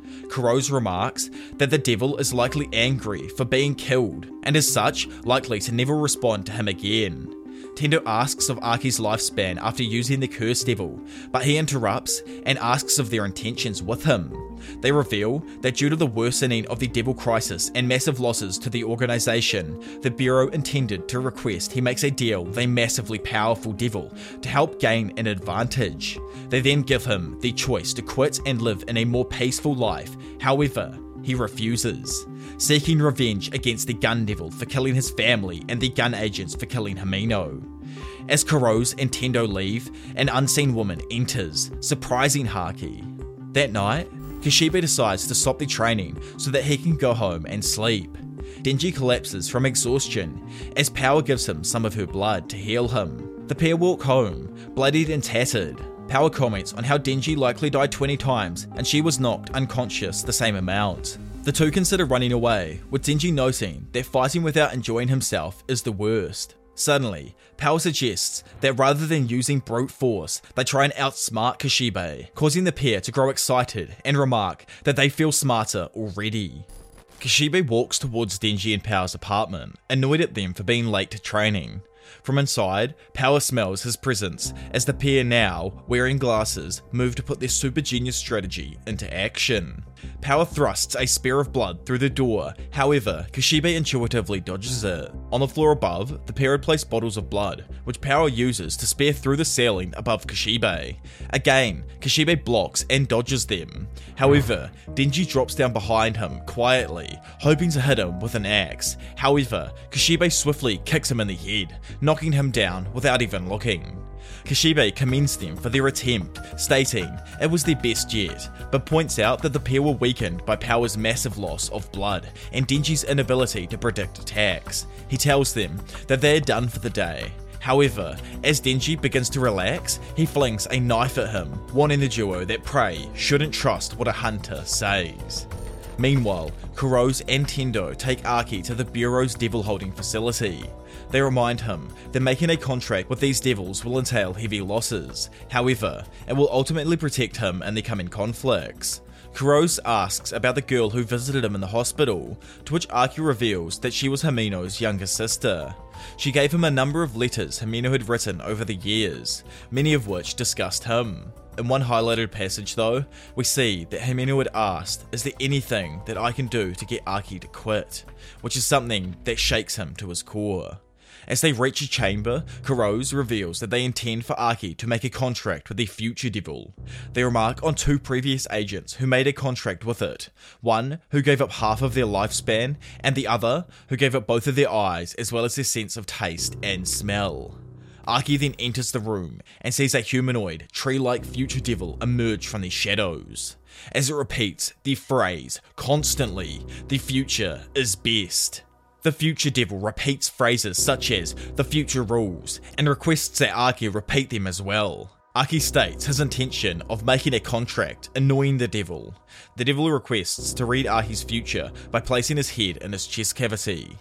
As he complies, the devil begins giggling profusely and agrees to the contract on the condition that he can live in his right eye.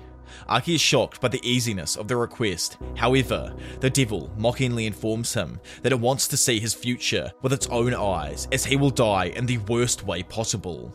It asks if he wants to know how he will die. However, Aki refuses before agreeing to the contract, unfazed at all. Meanwhile, Denji and Power lay Beeson on a floor.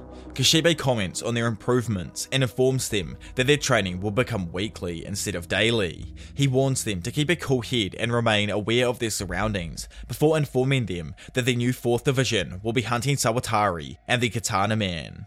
Kishibe informs them that if the mission fails, the 4th Division will be shut down and he'll be forced to kill them. Denji happily remarks though that if they were to fight, he'd spare Kishibe as thanks for making him stronger and moving him closer to the goal of dating Makima.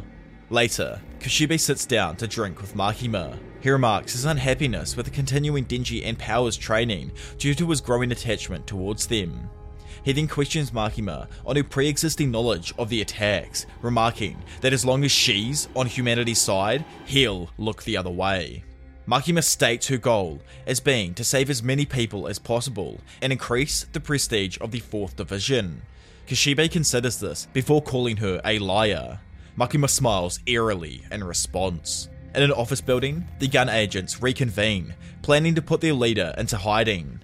Sawatari points out the pointlessness of hiding, given Makima's power. Hearing this, the Katana Man agrees, intending to kill Denji with his own hands. Sawatari reveals the group's ultimate weapon, a cluster of zombies left over by the zombie devil. Elsewhere, in a car, as they drive Aki back home, Kurose asks him of his intention to kill the gun devil. He states his annoyance, commenting on the ridiculous notion that a normal person like Aki could make any kind of impact. Aki responds though that whilst the goal is unrealistic, he requires an unrealistic outlook to make progress. Kurose tosses him a cola, saying that though such an outlook irritates him, he'll still support it. Meanwhile, Makima meets with the Yakuza boss.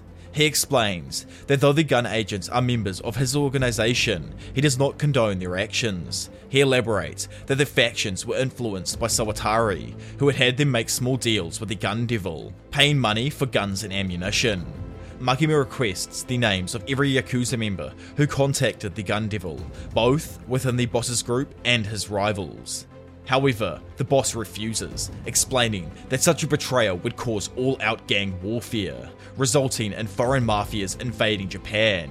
He then calls the Devil Hunters idiots without any real education, causing his compatriots to laugh at Makima. Makima, though, places a small bag on the table. She explains, as the man looks within it, that the eyeballs are from all of the family members of every person in this room. As the boss looks in horror, Makima offers to return them to their owners in return for his cooperation. A Yakuza grunt swings at her, however, he immediately collapses, with blood pouring from his face. Meanwhile, the special forces of the Bureau prepare to storm the gun agent's building. Inside, Sawatari talks to the Katana Man, reaffirming their plan to kill as many devil hunters as possible and steal Denji's heart. Kishibe orders the hunters to storm the building as a pack of zombies lie in wait. Below them, Kishibe introduces himself to the 2nd Division leader, Furuno, and police officer Shina, who are in charge of locking down the building. He gives a rundown of the various non human members of the Special 4th Division. Inside the building, the shark fiend, Beam, appears and begins devouring the zombies. In his frenzy, he accidentally bites the violence fiend, who knocks him down before apologizing. Attacking more zombies, the violence fiend notices a woman nearby and warns her to stay away, before realizing that she is also a devil, and is in fact the spider devil. She stands up and decapitates a zombie whose head falls at the feet of the angel devil, who begins eating away at the bodies. Aki appears and begins cutting through the zombies. The angel devil asks Aki for a handkerchief to clean up some blood before explaining to him that he absorbs others' lifespans through touch, and is surprised at how close Aki has gotten. A gunman suddenly appears and tries shooting at the two, but the angel deflects the bullets and Aki stabs him.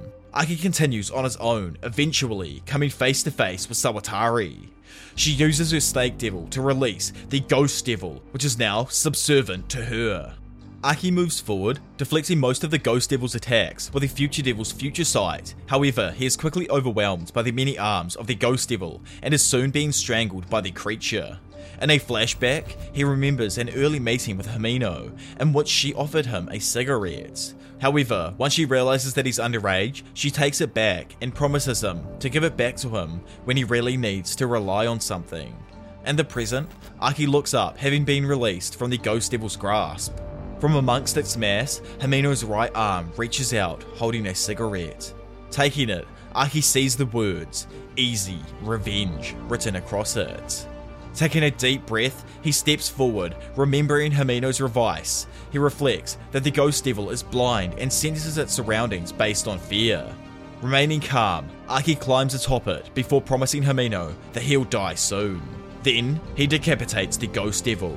A shocked Sawatari moves to summon the Snake Devil, but is stopped by Kobeni holding a knife to her throat. Aki orders Kobeni not to kill her. He then asks Kobeni why she didn't quit the bureau, to which she awkwardly responds that she was close to earning her bonus. Denji and Power then arrive in the headquarters using an elevator. Power begins chomping on a severed zombified hand, disgusting Denji and causing the two to scuffle. As they argue, the elevator doors open, revealing a swarm of zombies in front of them. Due to the zombies not noticing them, Denji recommends they stay quiet and utilize the element of surprise. Power, however, begins yelling loudly, challenging the zombies to combat. Power bravely steps forward and begins fighting as a bewildered and annoyed Denji remains in the elevator. Believing Denji is still watching her, Power easily slashes her way through dozens of hulking zombies, boasting that she is the strongest there is. As Denji's elevator arrives on the highest floor, he prepares to pull his chainsaw's cord. The door opens and he sees the Katana Man alongside a pair of gun agents. The Katana Man asks him to pause so he can ask a few questions. He explains the group's desire for compensation over the old man's death, with Denji frustratedly explaining that the old man was zombified when the devil killed him. However, he doesn't believe this. Instead, the Katana Man asks Denji whether he truly felt nothing when killing the zombies, reminding him that they used to be humans. Denji, though, repeats that he felt nothing. The Katana Man then reveals that despite giving his heart to a devil, unlike Denji, he still feels guilt over killing zombies, explaining that Denji is the only devil human hybrid without a sense of conscience he requests Denji to accept his death as a form of mercy killing, but Denji casually responds that he doesn't wanna. and an irritated Katana Man takes off his hand and begins to transform in front of him. The two, now transformed, crash through a wall and begin falling towards the streets below. The Katana Man and Denji, still in combat, continue falling. As Denji is pushed away, he falls and lands atop a moving train. Readjusting, he is able to block an attack from the still falling Katana Man, which sends them crashing into a crowded carriage. As floods of passengers flee, a voiceover announces the train is coming to an emergency stop. Denji notices a remaining passenger, an injured woman, lying on the floor. As the Katana Man launches an attack, Denji blocks it, protecting the woman, but losing his arm in the process. The woman runs away, as Denji angrily shouts that they should ban that move. The Katana Man then attacks again, slicing off Denji's other arm. He then demands that as long as Denji can no longer fight, he should apologize for killing the old man and accept death. However, Denji refuses, stating that as long as he has his chainsaw on his head, he can still fight.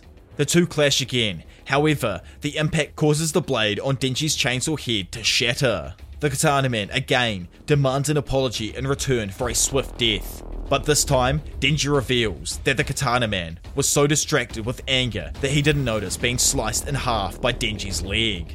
The Katana Man, now revealed to have been split vertically, reacts with a moment of surprise before his body completely falls apart into a mass of blood and organs. Watching, Denji repeats the words told to him by Kishibe. Prey should never trust what a hunter says. A little while later, and now outside the stopped train, the Katana Man, now reverted to human form and wearing nothing but underwear, awakens next to the train, bound by a set of chainsaw blades. A shirtless Denji stands over him, expressing his surprise over his speedy recovery. An infuriated Katana Man threatens to kill him, but Denji rebuffs it, calling him a loser. Denji states that he is waiting for the police to come and arrest him. However, he notes that he is unwilling to accept the Katana Man merely facing imprisonment after being responsible for Himeno's death. As Aki arrives, Denji announces he's planning a tournament as revenge. Denji asks Aki if he'd like to join in on the tournament, stating that he shot Himeno, so his punishment should be nut shots. He then reveals the rules of his tournament, taking it in turns to kick the Katana Man in his testicles, with whomever can make him scream the loudest before the police arrive being crowned the winner. Loudly sighing, Aki states it's not their job to torture him, and Himeno would be unhappy with such actions. However, after looking at the cigarette he was given by the Ghost Devil, he rolls up his sleeves and asks about the reward for the winner. Denji responds that they get to keep the remains of his testicles. Somewhere across the city, the remaining gun agents are rounded up while the Angel Devil looks into the distance. The scene returns to the Katana Man screaming in pain as Aki and Denji excitedly beat into him. As he kicks him, Aki thinks of Himeno, stating that his screams of pain are their requiem for her. Elsewhere, Makima reports the events of the day to the Bureau. They question why the gun agents desired Denji's heart, but Makima reveals that the Snake Devil killed Sawatari before she could be questioned, likely as a part of their contract. Makima reveals though that with the Gun Devil's fragments they've collected from the gun agents, they have a mass large enough to begin indicating the location of the Gun Devil. That night, Denji has a dream of standing in front of a door. He notes that the dream is reoccurring. From the other side, an eye looks in, as Pochita's voice repeats his name. Happily, Denji asks Pochita to enter so he can pet him. However, Pochita ominously tells him to never open this door. Denji then awakens in a cold sweat. He looks over and sees Aki and Power napping beside him. Power is reawakened by Denji's shouts, sitting up and revealing that she has grown several new horns. Commenting on them, Power responds by punching him. The knock is powerful enough to send him flying across the room and surprise the both of them. Later on, while observing Power's new enlarged horns, Makima informs Denji that she has ingested too much blood from the zombies and requires some to be drained in order to decrease her strength to make her less unruly. Denji agrees, causing Power to nervously sweat. Makima reveals that whilst Power is busy, he has been partnered with a shark fiend called Beam. Beam then suddenly appears from the floor, attempting to hug Denji, but a surprised Denji knocks him down. Makima states that Beam has a distinct fondness for Denji and has promised to follow any of his orders. Noting Denji is in a bad mood, Makima invites him out on a date. The next day, Denji excitedly waits for her to arrive, arriving several hours early. Makima also shows up early and reveals that the pair are going to have a movie marathon at a local cinema, non-stop until midnight. During the first film, Denji notes that he isn't laughing with the rest of the audience. Looking at Makima, he sees that she is not laughing either. After the film, Makima briefly critiques it, commenting on the plot and cinematography. The pair attend the next film, and Denji again notices that he and Makima are the only ones not reacting to the film. Again, as the film ends, Makima critiques it. The cycle continues throughout the day, with Denji growing continuously bored. Before they enter the final film, Denji comments that none of the films had any impacts on him, commenting that he may just not really get films. Makima responds that she is the same, however, the very few that she did react to changed her life. As they view the next film, Denji is shocked to find himself crying at a seemingly trivial scene. Looking at Makima, he sees she is also silently crying. The two then leave the cinema in good spirits, talking about how they enjoyed the last film. Denji questions Makima as to whether she believes he has a heart, and in response, she leans in and listens to his heartbeat, before telling him that he certainly does. She smiles and walks away, leaving Denji blushing in the middle of the street. So after Makima leaves, Denji walks down a street, happily thinking of the date. Noting a charity stand, Denji donates money as a sign of his newfound heart and is given a flower as thanks. He happily walks away, munching the flower to the complete bewilderment of the girl at the stand.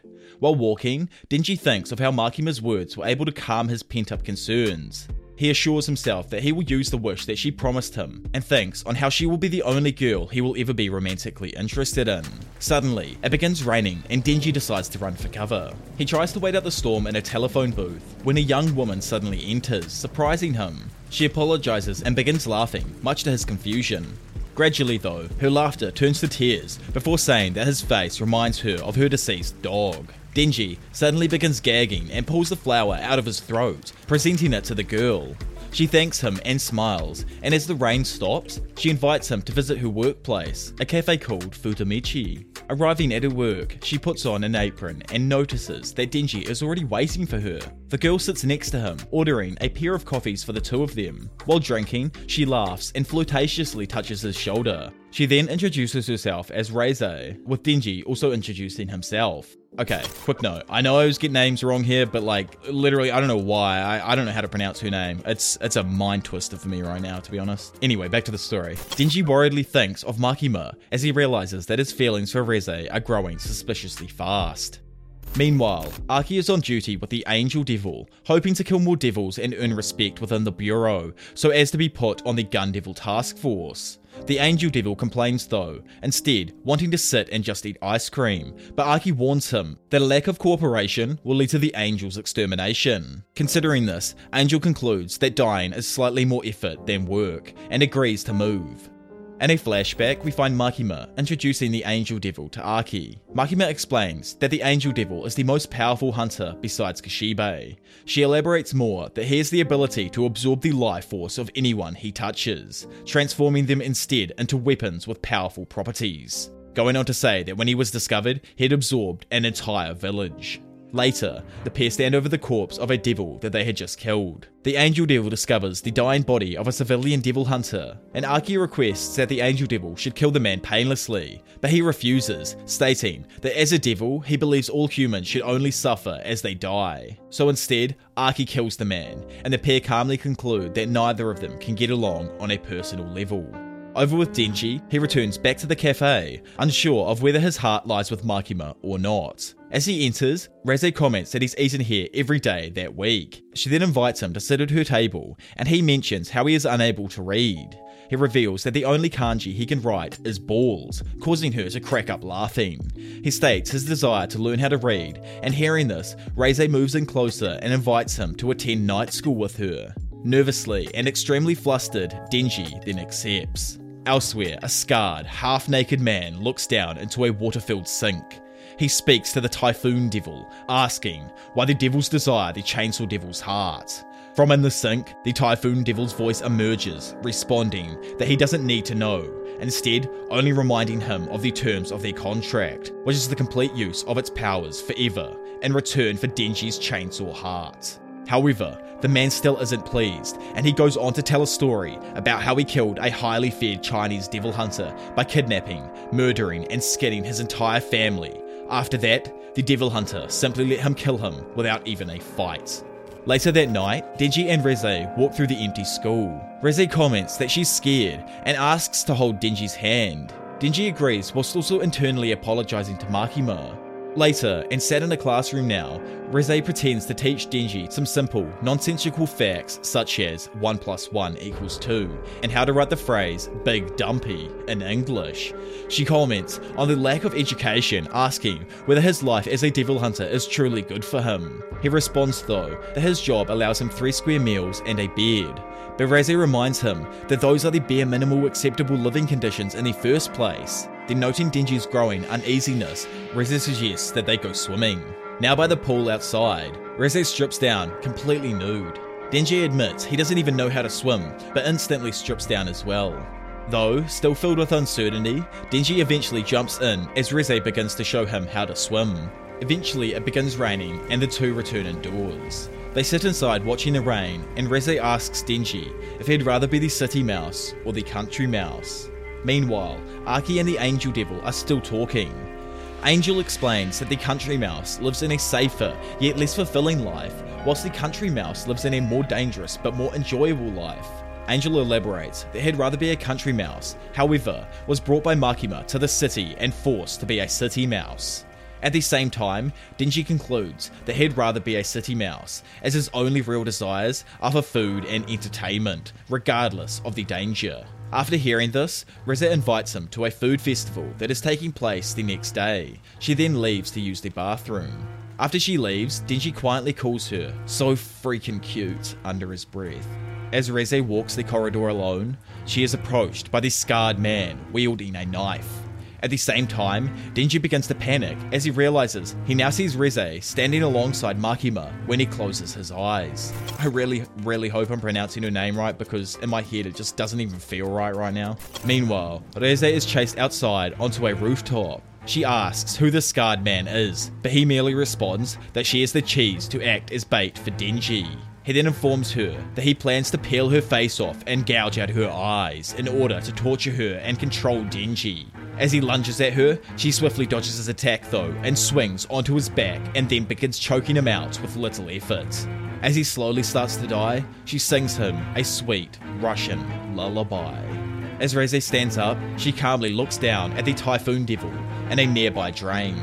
The devil apologizes to her, calling her Miss Reze, and she promises to overlook its accidents in return for removing the scarred man's corpse. Swiftly, she then returns to Denji with a beautiful smile on her face. The next day, the two hang out at the festival. In the evening, they climb atop a hill to view the fireworks. Turning to him, Reze asks him to quit devil hunting and run away with her, promising to make him happy and protect him. Heavily conflicted, Denji asks why Reze wants to run away with him, with her telling him that she likes him. Though Denji admits he's tempted, he explains that he's growing more happy with his current situation, his increasing position amongst the Bureau, as well as bettered relationships with Aki and Power. He admits these are not things he's willing to give up on so easily. He asks if he can still see her despite this, but she asks if he is someone else he likes before grabbing him intensely and kissing him. However, though, and running with a tradition of Denji having bad luck, he falls backwards and it is revealed that Reze had bitten off his tongue. Instantly, Denji moves to try and pull his cord, but Reze swiftly slices off his hand before he could do so. Then kneeling in close and holding him gently, Reze kisses him again, before apologising and calmly telling him she intends to take his heart. But before she can even move, the actual goat, who I completely forgot about, Beam, bursts through the floor and grabs his best boy, Denji, then without hesitation, fleeing with him down the hill. As he runs, Beam curses at himself for not recognising her smell, the smell of a bomb. As he says this, she pulls the pin out of her choker and her head and right arm explode. They then quickly reform, revealing her transformed state, which is that of a bomb devil hybrid. She screams at Beam, calling him a thief, then uses a powerful blast ability to launch herself flying towards the duo, crashing in front of them seemingly in an instant. Still clutching Denji, Beam attempts to flee from Reze. However, she is able to use powerful explosive blasts to launch herself in front of him and block his path. She offers to let him go in return for Denji. However, Beam growls and transforms into a giant shark headed creature. Yet, and seemingly with little to no effort, Reze touches his face though, hitting him with an explosion, knocking him down. A trio of private devil hunters then appear and report the situation over a walkie talkie. Snapping her fingers, Reze explodes the three of them before turning back and noticing that Beam had already fled with Denji. Nearby, at the 2nd Division's training facility, Aki spars with some hunters. One hunter, Nomo, thanks him for the training before requesting he work for them and promising him a high ranking position in 5 years. As they leave, the Angel Devil asks Aki why he didn't mention his short lifespan, revealing that power informed him of it. The Angel Devil calls Aki lucky, revealing his desire to die as so to avoid effort. Suddenly, Nomo rushes around the corner, requesting their aid. At the entrance, they see a heavily injured Beam clutching Denji's tattered body. Beam informs Aki that the bomb hybrid is coming and reveals the bomb devil to be the gun devil's partner. When Aki questions why he knows this information, Beam reveals he promised Makima he wouldn't tell under threat of death. Nomo then notices a young girl, a human form Reze, approaching the facility. She requests their aid, claiming to have been attacked by a devil. However, Nomo notes a wide smile on her face. As they move Denji and Beam, Nomo comments that Reze seems familiar, asking Aki if he recognizes her. Noting that they won't simply let her enter, Reze prepares to pull out the pin in her neck, commenting that she'll have to massacre them all instead. Before Reze can attack, Two hunters, Kato and Tanabe, use an unknown devil's ability to grow mold in her heart and intestines, stunning her as she coughs up blood. They comment that the mold will continue to grow even if she regenerates, as the pair plan to stall her until she is consumed. In retaliation, Reze fires a blast at her own head, decapitating herself. Reze's still moving torso flings the head at the devil hunters. As the head says boom, it releases a sudden burst and transforms into the fully formed bomb hybrid. Whilst the hunters are distracted by the attack, the torso runs towards them. Nomo attempts to stop her, using the Fox Devil to attack. However, the torso dodges and grabs him before exploding. Numerous hunters are then seen dead as the reformed Reze continues the assault, blasting away the other survivors. Nomo, though, having survived the explosion on him, attempts to attack again. Yet again, though, Reze dodges each hit, but before she can execute him, the 2nd Division Lieutenant appears, summoning Kon to swallow her whole. The success was in vain, however, as Kon quickly disappears, leaving the Bomb Devil to continue her assault. Meanwhile, Aki prepares to drive the Angel Devil, the unconscious Denji, and Beam away from the building. He orders Angel to give blood to Denji, to which the Angel Devil reluctantly complies. But before they can start though, Aki complains of an unknown vision he just received from the future devil. Suddenly, as the car starts, Reze appears, clutching the severed heads of Nomo and the lieutenant. She explains that she killed the two of them as a sign of strength stating that she'd rather not kill and asking the group to just leave Denji behind and flee. Aki, not listening, swiftly drives the car and swerves around her, attempting to escape. Reze leaps atop the vehicle with a blast, irritatedly commenting on how the gasoline within the car will cause a fire. Although, before she can even attack, she is ambushed and knocked back with a kick from the Violence Fiend. Aki leans out of the car window, shouting that he called for backup earlier on, thanking the Violence Fiend.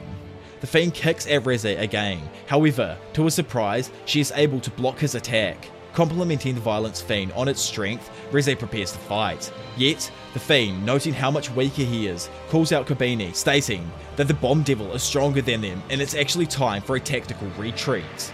Turning around, Reze sees Kobeni on the floor having actually fallen down with an injured hip. She begins crying and begging for her life, crawling up into a ball on the floor. Luckily though, as she sobbed, Reze spared her and chased after Denji. In the car, Aki continues driving down a packed motorway. Looking out the window, Angel sees Reze moving through the sky, blasting herself towards their position.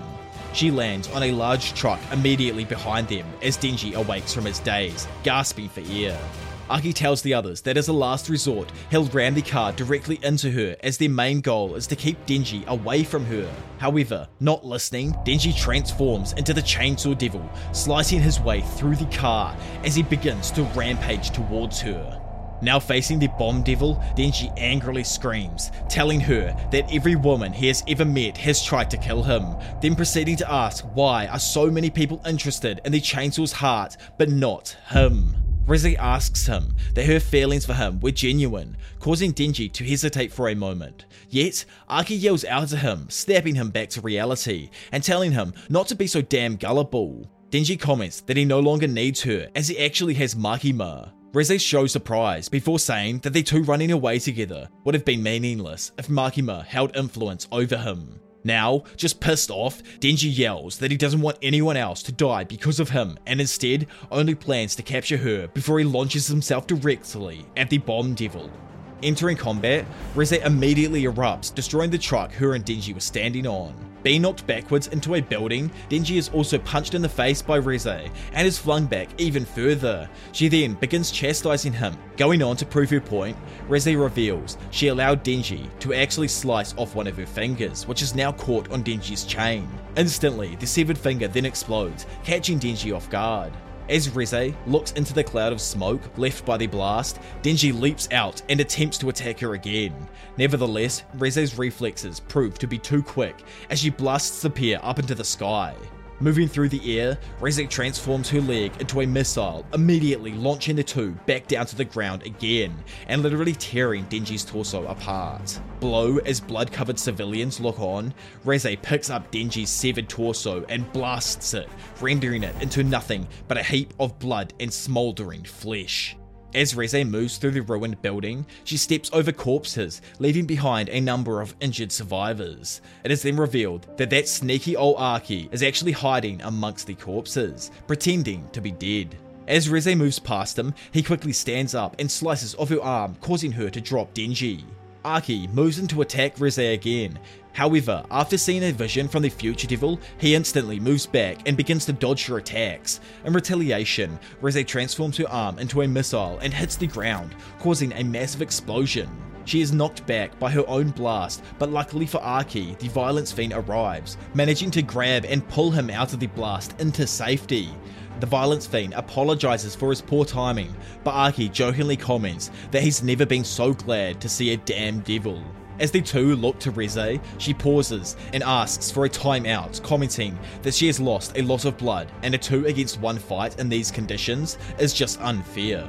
Randomly, the Fiend agrees, asking Aki if they should accept a handicap in the fight. However, Aki just flat out refuses. Reze then reveals her hesitation was merely a ploy, as now a monstrously massive Typhoon Devil appears, crashing through a nearby building and offering to enter the fight and assist her. Nearby, the Angel Devil moves through the rubble, absorbing the life of the dying victims. Moving over to Denji's torso, which is now being clutched by the BFF Beam, Angel gives him blood, restoring our boy back to full strength. Beam is delighted, commenting on how Denji is super cool. Angel tells Denji he needs to choose whether he wants to die and give Reze his heart, or kill her. Denji thinks on this for a moment before deciding to kill her, stating that it's an easy choice. Denji worries about Reze's enormous strength, and the Angel Devil asks Beam for advice, commenting that he seems to have a greater knowledge of the Chainsaw Devil. Beam suggests that Denji should use his chainsaws to move more quickly by wrapping the chainsaws around objects and swinging from building to building. Denji grows excited at the prospect of expanding his power and orders Beam to transform into a shark. As he does, Denji jumps onto his back and uses the chains of his chainsaw as a set of reins, hoping to control Beam like a horse. Both Beam and the Angel Devil comment on this nonsensical method of movement. However, Denji ignores them. Instead, Denji sends Beam charging towards the enemy. As the two move forward, the Typhoon Devil greets them excitedly.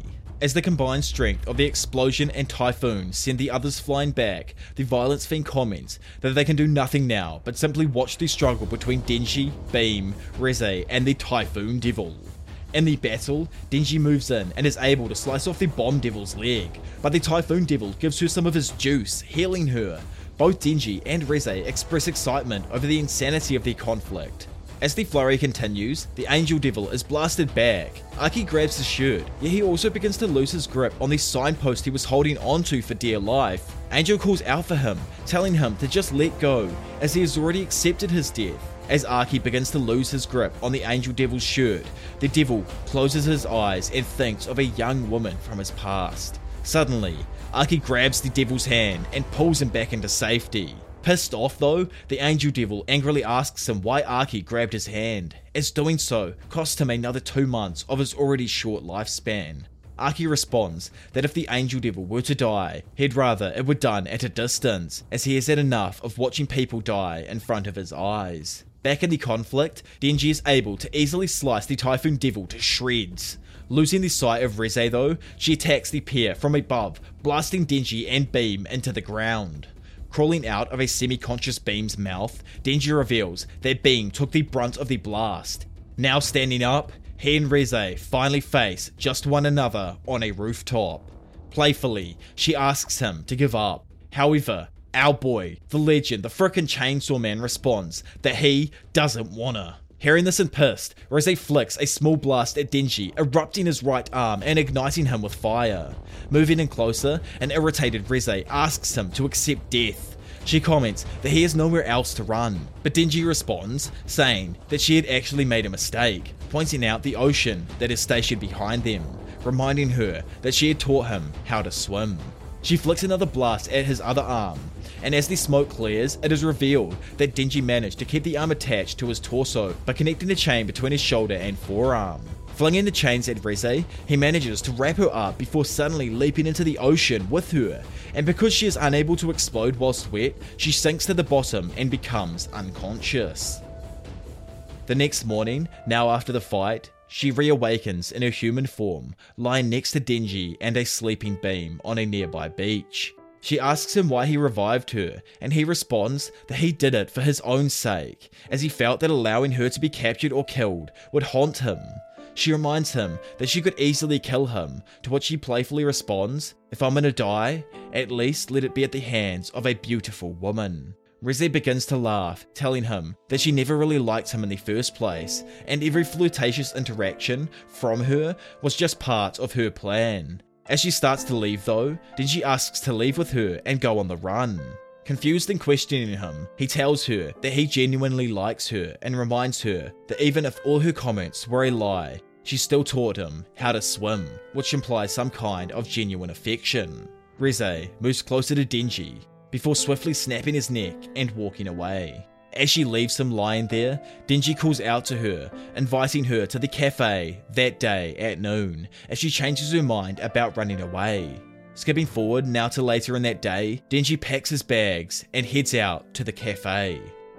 Elsewhere, Aki and Kishibe watch as they clean up for the previous night's fights go on. Kishibe tells Aki a Russian urban legend of a USSR military branch that performs human testing on children. Explaining the story to be true, Kishibe reveals that Reze was actually one of those children, with her true name being Morimoto. Nearby, Reze moves to a train station, planning to run away. However, while sitting there at the station, she chooses not to actually enter the train and instead to walk to the cafe that Denji is at. As she moves through an alleyway towards it, she begins to smile with anticipation. However, suddenly a mob of mice run by her feet, forming a large pillar in front of her. A voice is heard from within it. As the mice fall away, it is revealed to be Makima. She states that she refers the country mouse in reference to the conversation between Reze and Denji a few nights prior. Nevertheless, Makima reveals her reason for liking the country mouse, as it's based on her enjoyment of capturing and killing them, an activity she describes as giving her peace of mind. Reze moves to pull the pin on her neck, however, in an eerily similar way of what she did to Denji, her arm is instantly obliterated before she can even react. Makima moves and hits her in the chest, knocking her back. Mid stumble, she is also impaled by a spear thrown from a rooftop by the Angel Devil. As Reze slowly begins to bleed out, Makima takes her hand, and looking at the cafe, Reze thinks of Denji, wondering on the reason she didn't even kill him on their first date. Was it also because, like Denji, she had never been to school either and was just as excited as he was? Makima tells the Angel Devil that he was supposed to bring Aki with him, but also comments that it was nice to leave him behind, as he wouldn't have reacted well to executing a woman. Angel agrees before looking down at a mouse and asking it if the city is a nice place. Inside the cafe, Denji sits despondently, clutching a bouquet of flowers. The owner speaks to him, promising that another girl will eventually come along, one who is just perfect for him. As he says this, the door then opens, and Power walks in. She shouts that she followed Denji's scent to the cafe, having been allowed back to work. Denji lets out a low, disheartened sigh as Power sits next to him. Thinking that the bouquet Denji was holding is for her, Power demands that he give her the flowers, and as the two look at each other, Denji quickly shoves them all into his mouth, scoffing them down, smiling. Now, we skip forward to inside of Denji's mind while he's having another nightmare. Standing in front of the same door from an earlier nightmare, he once again hears Pochita ordering him to never open the door. The next morning, at breakfast, Denji sits despondently as Power complains about Meowie's newfound love of him. Denji ignores her, thinking of Reze and how his heart was truly and irreversibly broken by her this time. But when Makima later invites them all on a paid vacation with her, his mood does a complete Uno reverse gambit, which causes Denji to jump with joy. Aki and Denji instantly agree, whilst Power tries to make up an excuse not to go. As they discuss the timing for the trip, a group of devil hunters suddenly enter the room. After conferring with Makima, she shows the group a news recording of the fight against Reze. Explaining the Bureau had failed to censor the broadcast, and as such, the Chainsaw Man's existence has been revealed to the world. Power and Denji ignore this, still discussing the vacation, but they are interrupted by Makima, who explains that the vacation was a ruse to explain their absence, and in reality, they are going to be put under protection in order to avoid assassination by foreign threats. Denji reacts with horror as he realizes that he is going to be restricted and contained for some time. Makima asks Aki to be a part of Denji's protection before telling him that they plan to hunt the Gun Devil in the next year and orders him to not die beforehand. Aki thinks back to a conversation he had with the Angel Devil, who explains the supposed true nature of devils. When a devil dies, they are revived within hell. Once they die there, they then return to Earth with no memories of the time in hell. He then reveals a secret he asks to never be repeated that all devils remember just a single sound from their moment before they die in hell the sound of the Chainsaw Devil. Meanwhile, in America, a trio of part time devil hunters sit and discuss their new job, killing Denji and returning his body to the US in exchange for 2 million of those beautiful American buckaroos. The youngest man, Aldo, expresses a fear of dying, however, is talked down by the other two, reminding him that the three of them, all brothers, survived the Gun Devil's onslaught. As they prepare to leave for Japan, the leader, Sato, refers to them as immortal. Elsewhere, in a forest, a woman and a young man named Tolka hunts a fox. As he shoots the fox, the woman asks if he felt like he'd taken the fox's life, but the man explains that he did not. As he skins the animal, she asks him again, and again he says no. As he cooks it and serves it to her, she asks again once more, and yet again he denies it. The woman then explains that they will be going to Japan and doing the same to a young 16 year old boy named Denji. The man referring to the woman as Master agrees, hoping to earn the woman a retirement due to her short lifespan. Meanwhile, in China, the Hella Seki Seki fun time takes place between a woman named Quan Shi and a harem of, I guess you could say, friends. As they start nutting, a man arrives, requesting her to take the job of capturing Denji, the Chainsaw Devil, and as a reward, she can ask for any wish. After consulting her group, she demands basic human rights and an education for all of them. At the same time, Makima discusses Quan Shi with Kishibe, expressing concern over her and her harem's abilities. As they talk, Makima states that the biggest concern is that of the assassin Santa Claus from Germany. Yo ho ho. Though he is thought to have died of old age, the two are still cautious as Kishibe confirms his abilities could likely outmatch them.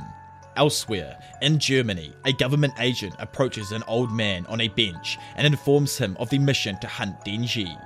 In return, the man asks for four children three for a devil contract and one for pleasure. Wait, what the f- what the fuck does he mean by that? Like, bro, chill.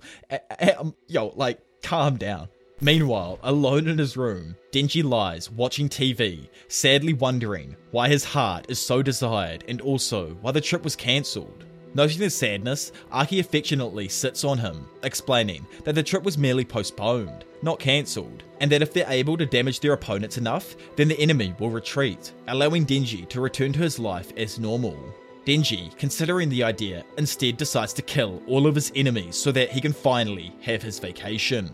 Skipping forward, and now at the park, both Denji and Power eat snacks while watching some birds and talking about whether it's okay to eat these still living ducks. Denji accidentally drops his food, but as he goes to pick it up and eat it, he is stopped by a devil hunter named Kusakabe and then chastised by him. Kusakabe warns him of germs and food poisoning, but Denji grows more frustrated, as obviously our man's from the gutter.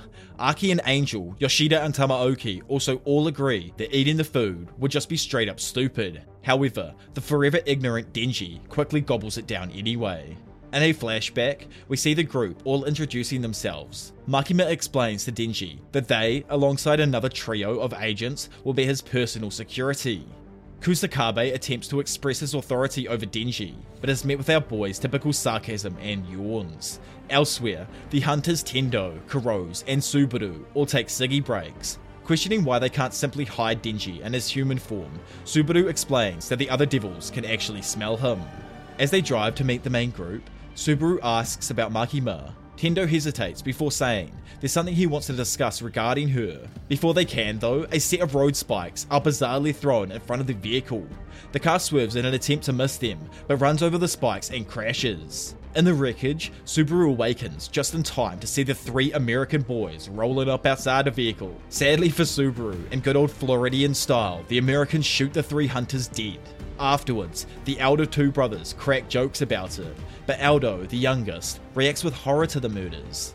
Now hiding the bodies, Sato asks Joey about his feelings on killing, with Joey, the anime man, stating his only response to be a mild annoyance and disgust. Sato cracks up laughing before morphing his face to match that of Kurose's. The three men then discuss his voice and how it would sound as Sato shifts his tone and accent in an attempt to match it.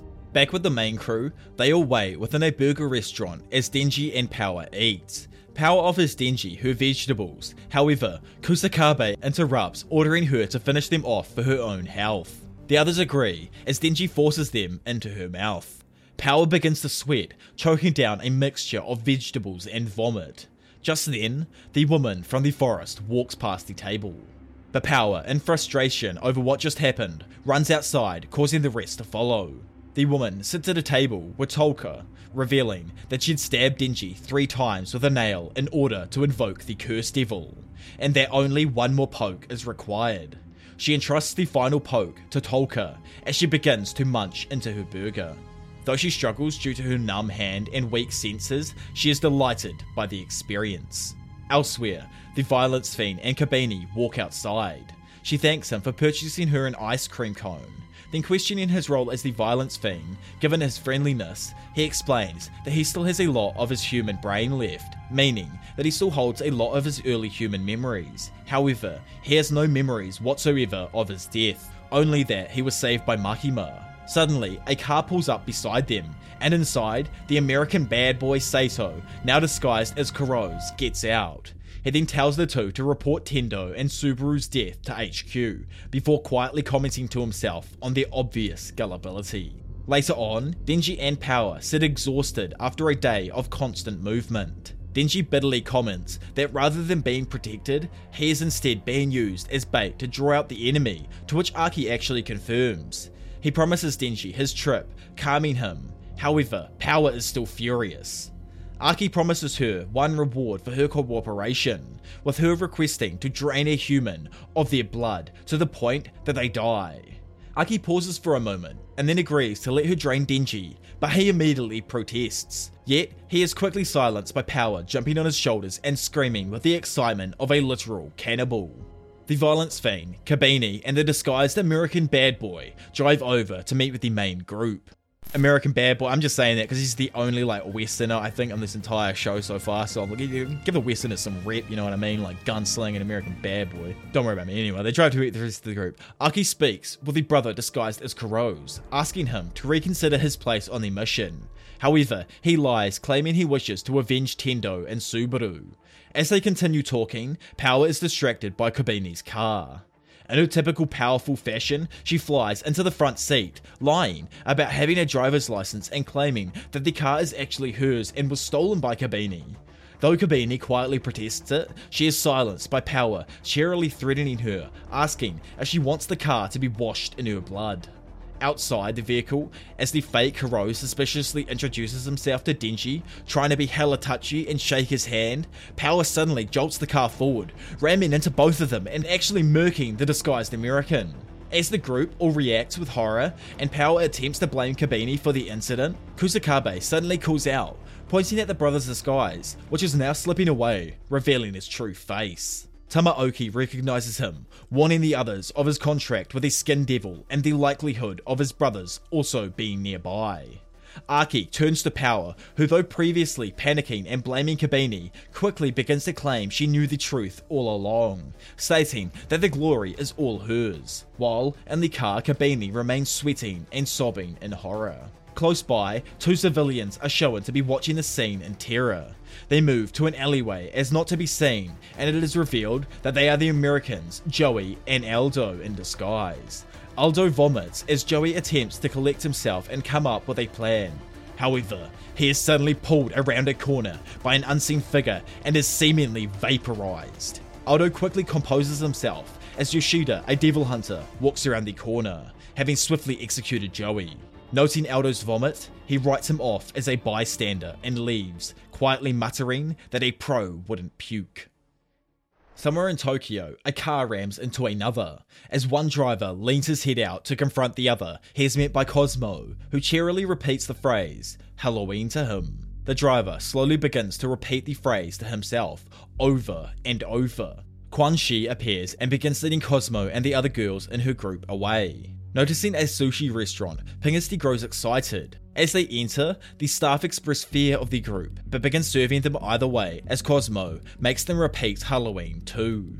Whilst they wait for their food, Pingasty, another member of the group, begins to list off facts about fish, and Long takes a bite out of a ceramic plate. Then stating she is exhausted, Quan Chi instead decides to hunt Denji the next day. Oh my, Pingasty? Pingasty?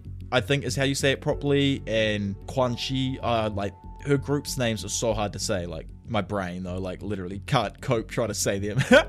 I try so hard. Elsewhere, Aldo observes a photo of Kurose, Tendo, and their friend Tomono.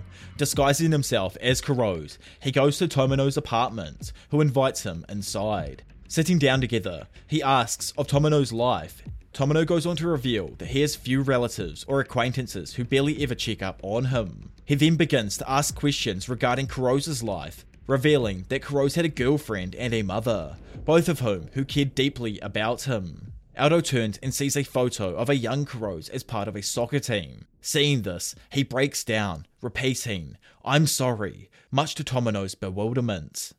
Later, as the two lie down to sleep, Tomono speaks to Kurose, still not realizing it's the disguised Aldo. He invites him to quit devil hunting and open up a small clothing shop instead. Then bringing up Kurose's deceased older brother, asking him what would he say about Kurose's current position.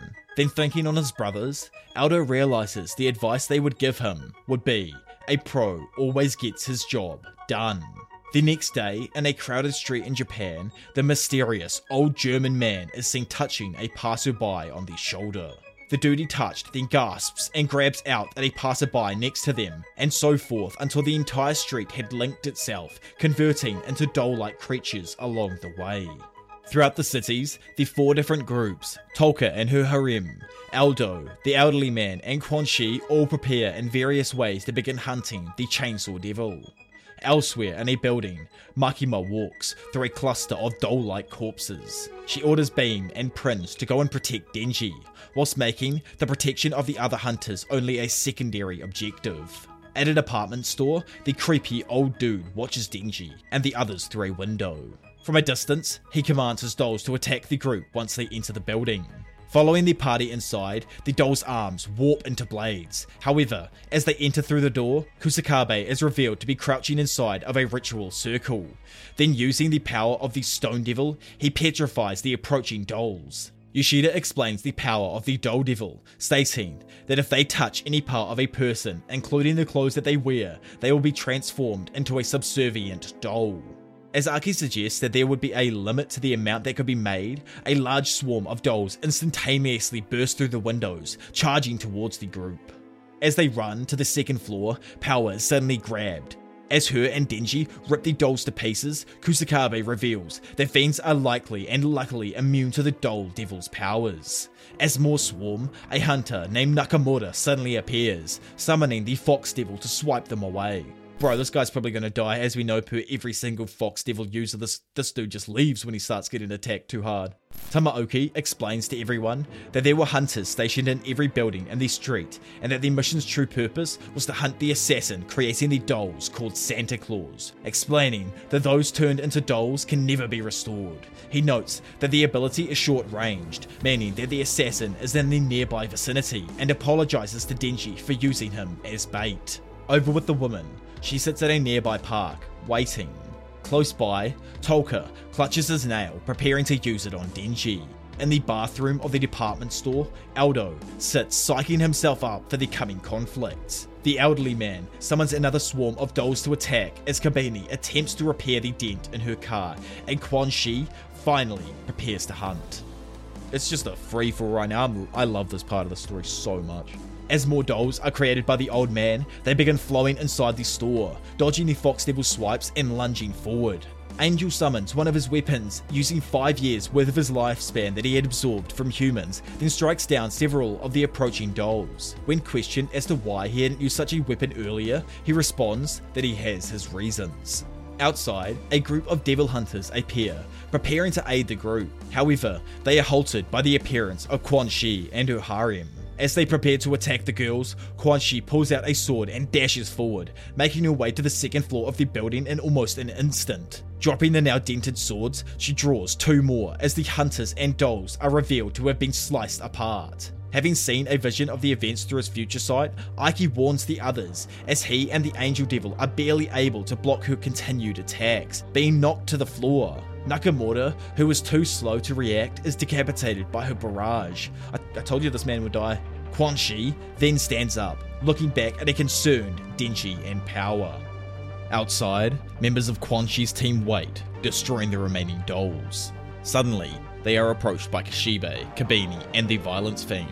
Pingasty uses her ability to see that Kishibe has contracts with the Needle, Claw, and Knife Devils before assessing him as harmless due to his lack of body parts with which he hasn't already made contracts. Kishibe slowly strides towards them as they prepare to fight. Inside the building, Aki's group react to Quan Chi's instantaneous attacks. In a flash, she kicks Denji into the air before knocking out Kusakabe and Tamaoki. Moving towards Yoshida, he summons the Octopus Devil to absorb the brunt of the attack before spraying the rest of the room with a mist of ink. Attempting to take her by surprise, Yoshida moves behind Quan Chi but is quickly knocked down. But before she can kill him, Kishibe intervenes, having already taken Long and Pingasty hostage.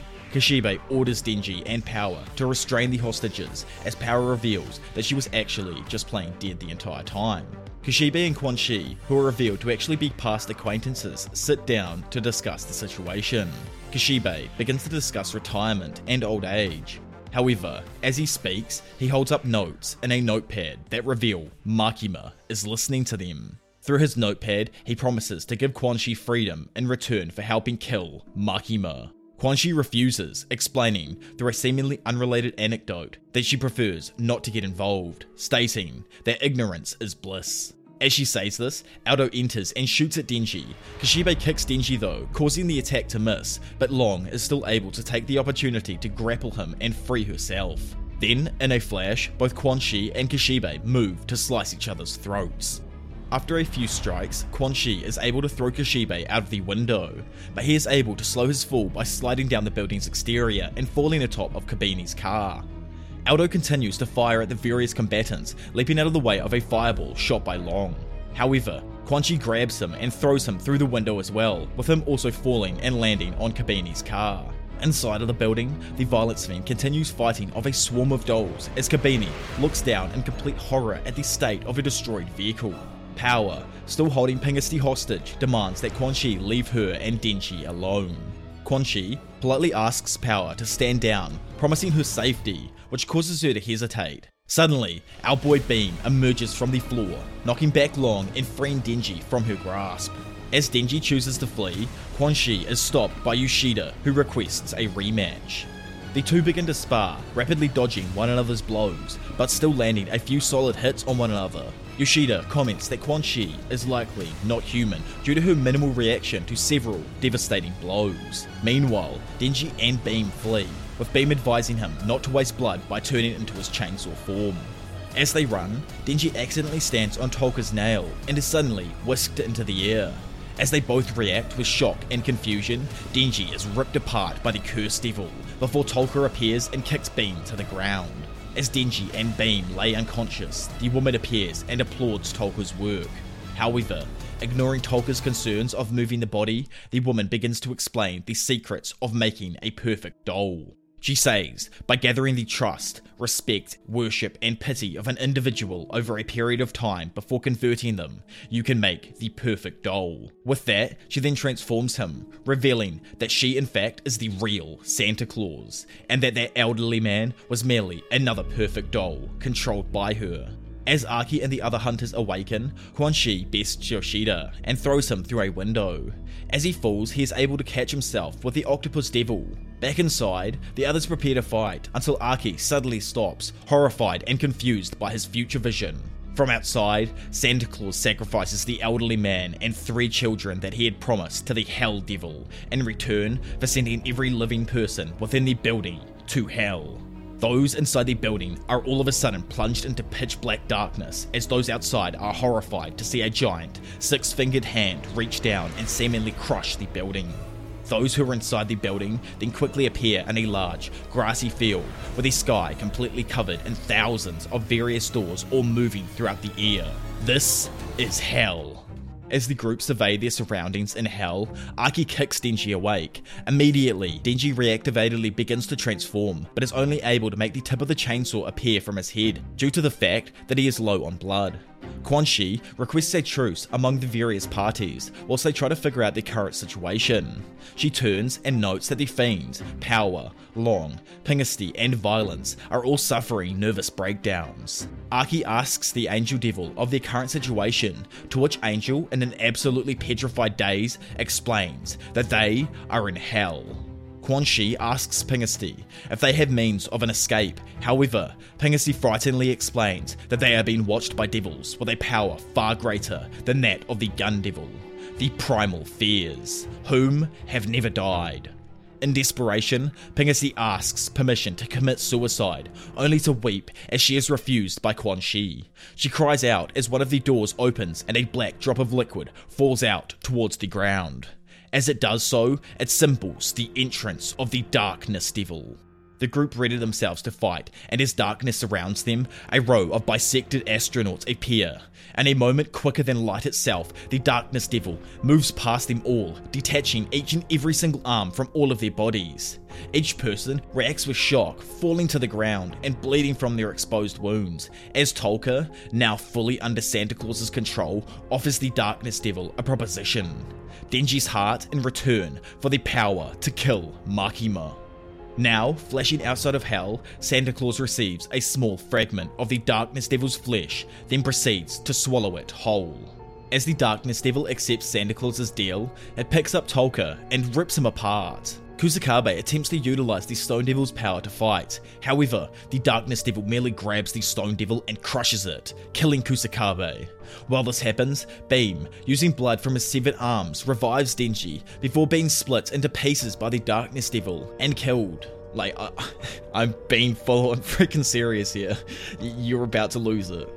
Seeing Beam's corpse, Quanxi and Tamaoki prepare to attack, however, are also mutilated alongside Power, Long, and Pingasti. Bruh. Seeing this, the petrified violence fiend asks Kobeni to remove his mask. He then attacks with a kick, however, before he can hit the Darkness Devil, it speaks in an unknown language and his body is blasted with multiple holes. Denji, now transformed, then lunges to attack, but before he can make contact, all of his bones are crushed and snapped, which makes him crumple to the ground. As Aki observes Power's unconscious body, he is reminded of Himeno and collapses, muttering, I, not again, I. Still alive, the Violence Fiend attacks once more, but is impaled by a sick ass looking Renaissance blade on steroids that is suddenly summoned by the Darkness Devil. As the Fiend's blood rains down, the Darkness Devil crouches, looming over Aki. As the Angel Devil looks on, too scared to even move, the Darkness Devil slowly turns to look at him. He then randomly begins to bleed from his eyes, nose, and mouth before collapsing to the floor. Aki likewise begins to bleed as the Darkness Devil reaches out to touch him. Suddenly, Prinz appears, grabbing at the Darkness Devil, but like all of the others, before she can make contact, she too is absolutely dominated. Quickly communicating with Makima though, Prinz is ordered to summon her to hell, which she tries to stop, but Makima commands her. She follows these orders and Makima emerges. Both her and the Darkness Devil then face each other, quickly snapping their fingers in each other's directions. Makima's finger suddenly snaps as the various mouths of the Darkness Devil erupt with blood. Makima approaches Tolka's body, placing her hand on his decapitated head. Then, holding her arm out, her bones are slowly twisted and cracked as the Darkness Devil summons a sword to impale her. As Makima touches his head, Tolka offers all of himself to the Hell Devil in return for sending them all back. Just then, as quickly as they all entered, they are all transported back to the rooftop of the theme park Santa Claus was stationed at. As this happens, Santa Claus absorbs her remaining dolls, transforming into a tall, multi armed creature. She begins to approach Makima, taunting her, while Makima holds Denji's torso, and now having given him some of her blood, pulls his cord. She then explains that with the Darkness Devil's flesh, no attacks in the dark will have any effect on her. However, Makima asks Denji if he will save her, to which he responds, having transformed with an aggressive woof before charging into battle. Kishibe and Yoshida sit outside, finishing off the remaining dolls. They discuss Makima and acknowledge that she has some ulterior motivations to her actions beyond that of the Bureau.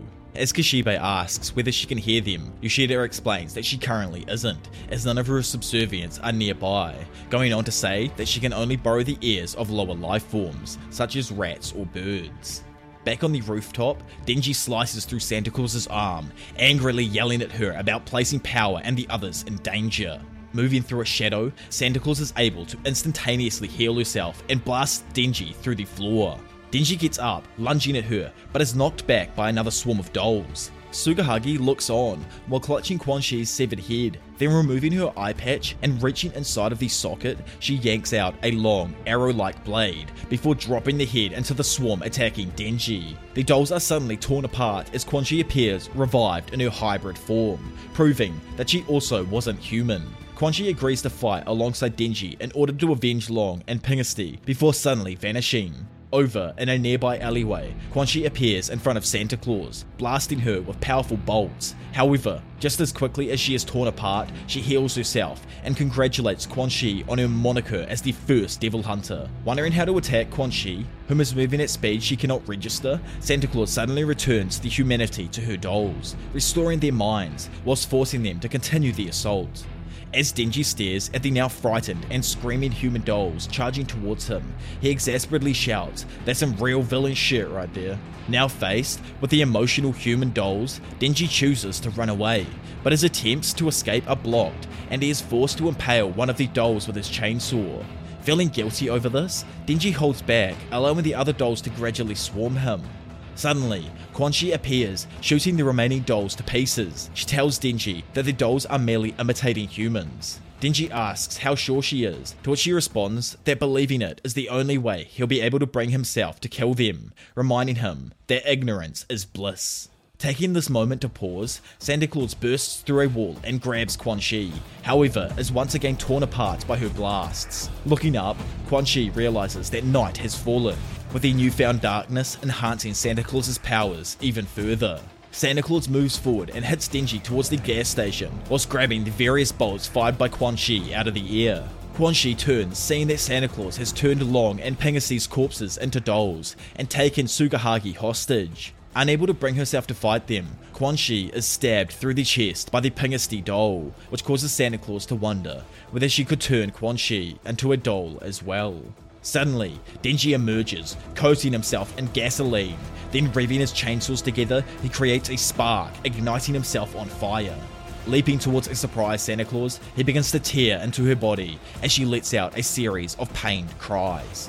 Denji and Santa Claus both writhe in pain as Denji complains about the heat of his flaming body. Pushing him back, Santa Claus heals herself instantly, mocking Denji for his foolishness. Denji retorts, claiming to watch a great amount of educational programming, before revealing the chain of his chainsaw to be wrapped around Santa Claus's body. Using it to keep himself close, he lunges again, slicing into her. She comments on the futility of his actions as she splits the pain and damage between her various dolls. However, Denji comments that her regeneration has begun to slow due to the light from his flames. Suddenly, Santa Claus slams Denji into a wall as a numerous number of dolls break through and begin stabbing him in the back.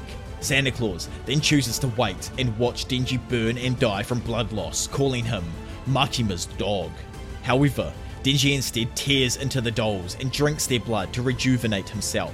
He tries to move forward, only to once again be swarmed by dolls, as Santa mockingly tells him that he will be reunited with Makima in death. Suddenly, Denji begins to pull on his chain, dragging Santa Claus towards him as he ignores the blows from countless dolls around him. Growing more worried, Santa Claus orders her dolls to keep her away from him, pulling against the chain in a tug of war. A pair of dolls and a car then come speeding around the corner, slamming into Denji and causing a massive explosion. But still, Denji emerges from the wreckage, cloaked entirely in flames, having not stopped pulling on the chain. In shock and horror, Santa Claus questions the extent of his power, and Denji proudly reveals his motivation to still be going on the holiday with Makima. Hoisting Santa Claus into the air, Denji flings her towards himself before tearing through her and ripping her body to pieces. As she begins to reform, Denji grabs the remains of the burning car and slams them down on her, causing a second explosion, which rips through her body, turning her into nothing but a smouldering mess. As Denji heals himself with some of the doll's blood, Santa begins threatening him, revealing that she has armies of dolls stationed across the entire planet, and along with the power of the Darkness Devil, will be able to hunt him and everyone he cares about forever, making his life a living hell. But Denji cockingly reminds her of his immortality before he is suddenly and surprisingly decapitated by Quanxi. Quanxi then asks Cosmo to use her power on Santa Claus because, while the conflict had been going on, she was just wandering around the city on her own, waiting for this moment. Flashing to within her own mind, Santa Claus suddenly awakens, standing inside an endless library. She sees Cosmo sitting at a nearby table and comments on the futility of using psychological attacks against her due to her mind being linked to dolls across the world. Cosmo, looking up, introduces herself as the Cosmos Fiend before explaining the extent of her power, the ability to grant individuals total and complete understanding of everything in the universe, a process so overwhelming that the victim is forced into a semi conscious state where they are only able to process the word Halloween over and over again until their death. As Santa Claus suddenly finds herself falling through the library, her body is shown in the real world, crumbling to dust as it mutters the word Halloween over and over. Yoshida and Kishibe then arrive as Quanxi turns to fight them. Silently though, the two put on blindfolds and Makima emerges from between them, holding a sword. Seeing this, Quan instantly surrenders, offering Makima anything in return for sparing the lives of her underlings. Makima doesn't even listen to her though, and ignores their pleas, before quickly slicing all three of their heads off in one swoop. Elsewhere, a news anchor reports on the dolls stationed throughout the world who have been locked into Saint Halloween as a result of the Cosmos Fiend's power. Amongst them, Aldo is seen also shuffling around and repeating Halloween, with an obvious pain in his eyes. Back at the main location, Yoshida removes his blindfold, questioning why Kishibe doesn't want to do the same, to which he simply replies that he doesn't want to see a damn thing. After the battle now, and back at home, Denji awakes with power lying across his chest. He is then greeted by Aki, who is making breakfast. Denji comments on Power's screaming throughout the night before mentioning Aki's arm. Aki informs him that he was lucky, as Angel had lost both of his arms. By the way, if you didn't notice, the arms that the Darkness Devil cuts off spells out Makima, whilst obviously sadly, Beam and the Violence Fiend both died and Kobeni actually resigned this time. Randomly then, Pal begins screaming. Denji tries restraining her as she attempts to claw into her own mouth out of fear of the Darkness Devil hiding inside of it. Clutching Denji, she now begins to cry with just pure fear of the darkness devil. But hey, at least Power is still alive out of everyone so far. Like, honestly, I was heartbroken when I saw Beam and all the other guys get turned into darkness sushi, but at least Power and Aki are still alive at the moment. But anyway, a short while later, as they all eat breakfast and Power struggles to keep her food down, Aki comments on how Makima is still deciding to continue her trip.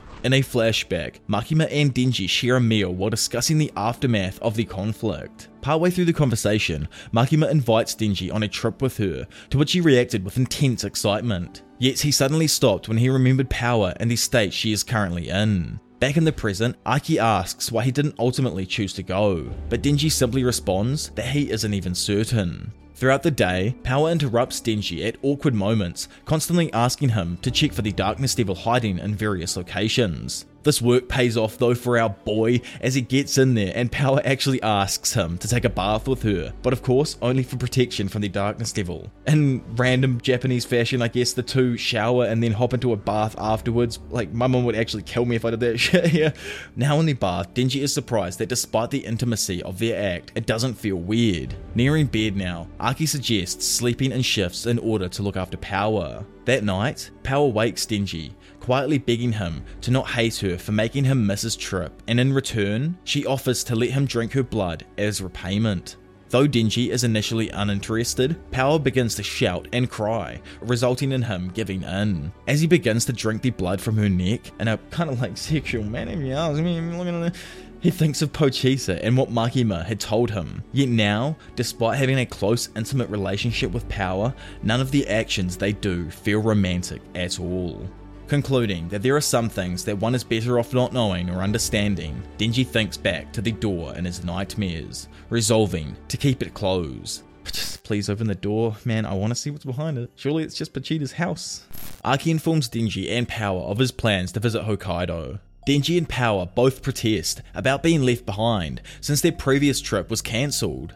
Aki eventually gives in and the trio leave Meowie with Kishibe, the dedicated Kateri. After one literally terrible journey for Aki, the three are seen moving on foot towards the grave. Denji and Power throw snowballs at Aki, which is obviously super reminiscent for him if you think about the dude's little bro and how him and Denji have like kind of over time developed to be almost brothers in a way since they first met. After arriving at his family grave, Aki begins to pray. Noting Denji and Power's disappearance, he then sees them eating rotten offerings left on the graves. Suddenly, Power vomits up the food before screaming that it was a plot by the Darkness Devil.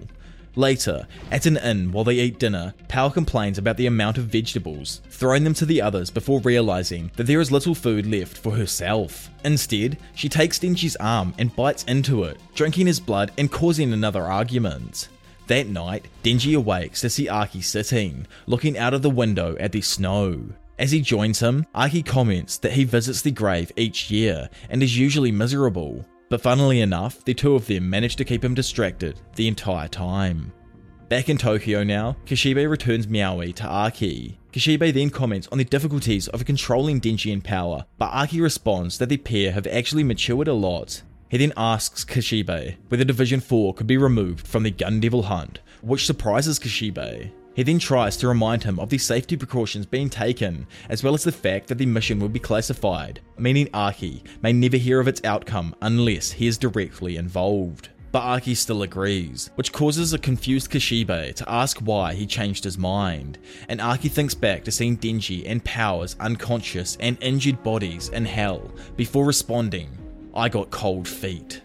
That evening, Aki returns home to see Denji and Power preparing dinner for him, Noting a strange purple root within it, Denji comments that Power likely added some unknown secret ingredients. As the two boast on the meal, Aki takes a bite before instantly vomiting. Power happily calls the dish a catastrophe, as Denji comments on the fact that all three of them now have vomited from it. Now lying on the bed together, Aki comments on Power's calmness and the lack of screaming. Power considers this before responding that she may have defeated the Darkness Devil in Hell, to which Denji casually agrees. As they wash the dishes, they suddenly receive a phone call, summoning them to the bureau. Meeting with Makima, she informs the group that while she has taken Aki and the rest of Division 4 off the Gun Devil mission, Denji and Power are still required to go. She asks Aki to leave if he does not intend to join them. Denji agrees to the mission, followed by Power, who wishes to continue working nice and close with Denji. Troubled, Aki asks to rejoin the mission, to which Makima swiftly agrees. Honestly, I think Makima's kind of playing Aki right now. I don't know what's going on here. Having already begun the operation, Makima then details the current status of the Gun Devil, explaining that it had already been defeated and confined. Denji and Aki respond with utter shock as Makima explains it was found dead shortly after its initial attack, before being split into various fragments. Aki asks about the guns used previously against the Devil Hunters, only for Makima to reveal that they were created by man. She elaborates, explaining that though there is an official global ban on firearms, each government secretly manufactures and circulates guns on the black market. In doing so, the remaining fragments of the Gun Devil are given more power. Hearing this, Aki realizes that in order to destroy the Gun Devil, the Bureau will need to go against the wishes of every global superpower. Makima calmly agrees, calling the plan a kind of war. Outside, Denji and Power question Aki's despondence, still believing the mission to be about simply killing the Gun Devil. Uh, Aki explains that even after they kill the Gun Devil, the body would merely be collected by the Japanese government, continuing the cycle of the global hostilities, whilst also meaning the Gun Devil is immortal. Denji expresses confusion, believing that the Gun Devil must be mortal, or else Makima would not have promised him a wish in return for killing it. Suddenly, Aki is given a vision of the future by the Future Devil, reacting with sudden and intense fear. That night, alone, Aki summons the Future Devil. Asking about the vision, the Future Devil explains that it is a near and unavoidable future, one in which Aki and Power are slaughtered by Denji, followed by the arrival of the devils that devils fear most. So yeah, here we go, guys. It's getting that part of the story where it's gonna get real wild now, I think. Sometime in the next few days, Aki visits Angel and explains his future vision to him. Angel asks why he has been informed, given that the vision is supposedly unavoidable. Aki explains that with the loss of both of his arms, there is a possibility the Bureau will put Angel down. As such, he and Kishibe wrote a letter of recommendation. Angel questions Aki's devil hating reputation, but Aki suddenly informs him of their plan to hunt the Gun Devil and that they may never see one another again. Angel stops him, explaining that the humans whose lifespan he's absorbed often haunt his nightmares, and offers to do whatever he can to prevent Aki's death so that the same doesn't happen with him. He then suggests that they both go and ask Makima for advice. As they walk, Angel suggests he run away and leave his life with the Bureau behind in order to prevent his own death, but Aki refuses, citing Denji, Power, and Makima as reasons to stay. Surprised by his mentioning of Makima, Angel comments on Aki's feelings for her, and as the pair spot Makima, Aki also quietly begins to wonder why exactly he actually likes her. Aki asks why she's there, to which she responds that she was simply waiting. Aki then explains his vision and desire to keep Power and Denji safe. Blaming himself for his brother's death, he asks the same be prevented with them and promises to make any contract with any devil to do so. Hearing this, Makima looks him in the eye before asking him to make a contract with her. Aki reacts with shock as Makima repeats herself, now commanding him to accept the contract. As the Angel Devil looks on, he slowly begins to remember the beach as the location where he was first found by Makima. He gradually remembers a community of people who took him in, before focusing on a young woman from his previous memory, remembering her as the one I loved and the one who loved me. Then, he remembers Makima arriving on the beach and asking to see his powers. Though he refused, she demanded, ordering him to use them. Hours later, he then reawoke, having absorbed the lives of everyone in the village. damn, honestly, this one hurt. Like, it's real super sad to realize the cool introduction Angel had actually had an extremely sad beginning. Like, he murked an entire village, but that village was his family, and he was merely controlled by Makima. Snapping back to the present, Angel reacts with horror as he sees Aki now accepting Makima's contract. He begins to yell out to Makima, and as she turns to look at him, she comments on how he must have just regained his memories. Instantly, using 10 years of life force to create a dope ass blade, the Angel Devil lunges at Makima in an attempt to cut her head off. However, just before the blade nears her throat, she merely says the word, down, and the angel devil crumples to the floor. Impressed that he had managed to break free of her power, Makima kneels next to him, ordering the devil to give his all to her, to which he agrees. Then, apologizing to the two of them, Makima explains that she had no other choice due to the massive amount of spies within the Japanese bureau. The hunt for the gun devil was always a bluff plan to fail, hiding her ulterior plan. One in which will occur the greatest amount of damage worldwide. Flashing away to the goddamn United States of America. Hell yeah, Westerners, let's go. There, the president, while on the phone to probably the other members of Congress, states that the time has come because of the duty he must try to uphold when every other nation has just accepted utter defeat, he makes a contract with the Gun Devil, one in which he offers one year of the lifespan of all citizens across the entire continent of the United States of America in return for the death of Makima, the Control Devil.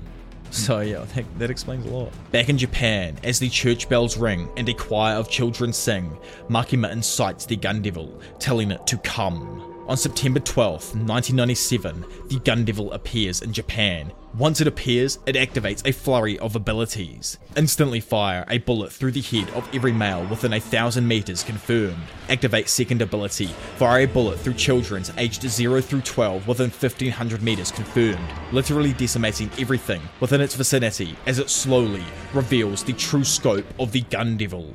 A few seconds before the Gun Devil arrived, a young boy was planning to go play soccer with his friends. He heads out of the door, but one second later, the city he is in is obliterated by the Gun Devil's presence as it makes its way towards Makima. Another second passes, and at 500 kilometers, Makima sights the Gun Devil, continuing to move forward towards her direction at ridiculous speeds. Multiple examples of devastation are shown, with peaceful cities turned into complete devastation, cars flipped, and countless thousands instantly killed by the fallout. As another second passes, the Gun Devil activates his ability to fire a bullet through the heart of every living thing born on specific months throughout the year within a 1 kilometer radius. Exactly 4 seconds after its first appearance, the Gun Devil stops. It then activates another ability and starts beaming its bullets in Makima's direction. One second later, Makima prepares her ability, but is shot through the head, making her 29th recorded death. As expected though, she immediately recovers as her brain matter forms into a freaking halo around her head. Not gonna lie, this panel here is so freaking fire, man. It's so cool. Uh, some of these panels recently, I've just been losing it over. I've just been creaming everywhere. Anyways, one more second later, the Gun Devil again stops, as in front of him, Makima stands with the bodies of Prince, Sawatari, Aki, Angel, Kurose, and Tendo, who are all shown to be attached to her with a chain. Summoning the combined power of all of their devil contracts, a sudden hole opens up in the sky above the gun devil as a swarm of unknown creatures descend wielding blades. Flashing away from probably what is the gun devil getting absolutely stunted on, over at their apartment, Denji hears a knock on the door and goes to answer it. However, as he reaches for the handle, he sees a vision of his nightmare as Pochita's words echo through his head, telling him to not open the door. As the pounding on the door continues, Denji is interrupted by the phone suddenly ringing. On the other end, Makima, who has been a freaking hoe, like, stuff her, man. I bet this was her plan all along to kill Beam and Hell, plus what is going down right now. It's all just so suspect. She quickly explains to Denji that the Gun Devil had appeared without warning and then failed to defeat it, and because of that, it has taken over a dead body and escaped. going on to say that it's the gun devil at the door. Makima then commands Denji to not think about anything while he fights. Even still, despite this call, both Denji and Power are skeptical, believing the person at the door knocking to be Aki coming home from the mission. Yet, as Denji approaches the door, he can't help but seem to grow more and more hesitant. Because of this, he tells Power to leave with Meowie from the balcony, just in case it actually is the devil. Denji, still uncertain, thinking that possibly Makima might even be playing a prank, opens the door, sadly revealing the reanimated corpse of Aki, who is now morphed into and is controlled by the gun devil. Denji, not recognizing it though, awkwardly asks whether the two must fight now. However, the devil simply raises the gun and says Denji's name, which causes Denji to wonder how the gun devil even knows his name. In a different perspective, we find ourselves inside of Aki's mind. Aki, looking at his hand, finds a snowball and realizes he must have been having a snowball fight with Denji. Yet, in reality, each snowball thrown by Aki translates to a massively destructive gun blast in the real world, completely leveling Denji's floor of the building. Having fallen from the building now, Denji finds himself torn in half by the blast. Even still, he commands Power to flee as the two come to the realization that the creature is Aki. Suddenly, Aki's gun devil leaps from the building at breakneck speed in an attempt to kill Power. Yet, our freaking boy ain't letting Power die yet as he manages to transform in time to block the attack. Now, in Aki's fantasy, Power has also joined, with Aki telling Power that she's on Denji's team. Then, as he begins to fang his snowballs at the two, it flashes back to the real world to show the complete devastation as Aki sends both Power and Denji flying back. Noticing a pair of bystanders, Aki turns and points his machinery at them, asking if they also want to play with him. Instantly, he vaporizes them though, with a smile on his face. As Denji begins to attack and slice into him, Aki only views this as Denji playfully throwing snowballs right back at him. The battle escalates, with every blast by Aki quickly leveling massive amounts of the surrounding area, sending cars flying and murdering countless civilians. Though Denji attempts to protect some, his efforts are largely fruitless as the majority of everyone he saves later gets hurt. They continue fighting, with Aki's smile growing wider and wider with each blast. Denji screams out for Aki to stop and return back to normal, yet Aki's fantasy self can't hear anything he is saying, and in Aki's reality, he can only see the smile on his brother Denji's face. Seeing his smile, he comments on how for the first time he's having fun, as his parents never really paid any attention to him, but now his life actually seems like fun. As he says this, Denji is both hit in the gut by the snowball and in reality by a catastrophic shock, knocking him to the floor. While Lucky's fantasy continues, he asks the child Denji if he's giving up. But as he begins to stand back up, he thinks he's ready for another round of snowball fighting. In the real world though, Aki continues his onslaught, repeatedly blasting Denji backwards. Denji attempts to defend himself, but because he is unwilling to hurt Aki, he's forced to simply beg for him to turn back. This is like some next level Obito versus Kakashi type battle right now with like the crossover of childhood to to adult type thing. I'm just, I'm just loving it. Like it's so sad but good, and oh, it's just this arc is actually fantastic, man. Suddenly, Aki lets off a massive blast, sending Denji flying back through multiple buildings, causing him to lose one arm and both legs. While Denji lies crippled in the ruins of a building, slowly a crowd of onlookers gather around him. A woman approaches, pulling out a knife before suddenly stabbing her own hand and asking him to save them. Each bystander then does the same and gives Denji blood and begs for him to defeat the devil and save them all. With the city now in complete and utter tatters, the gun devil slowly makes his way towards Denji.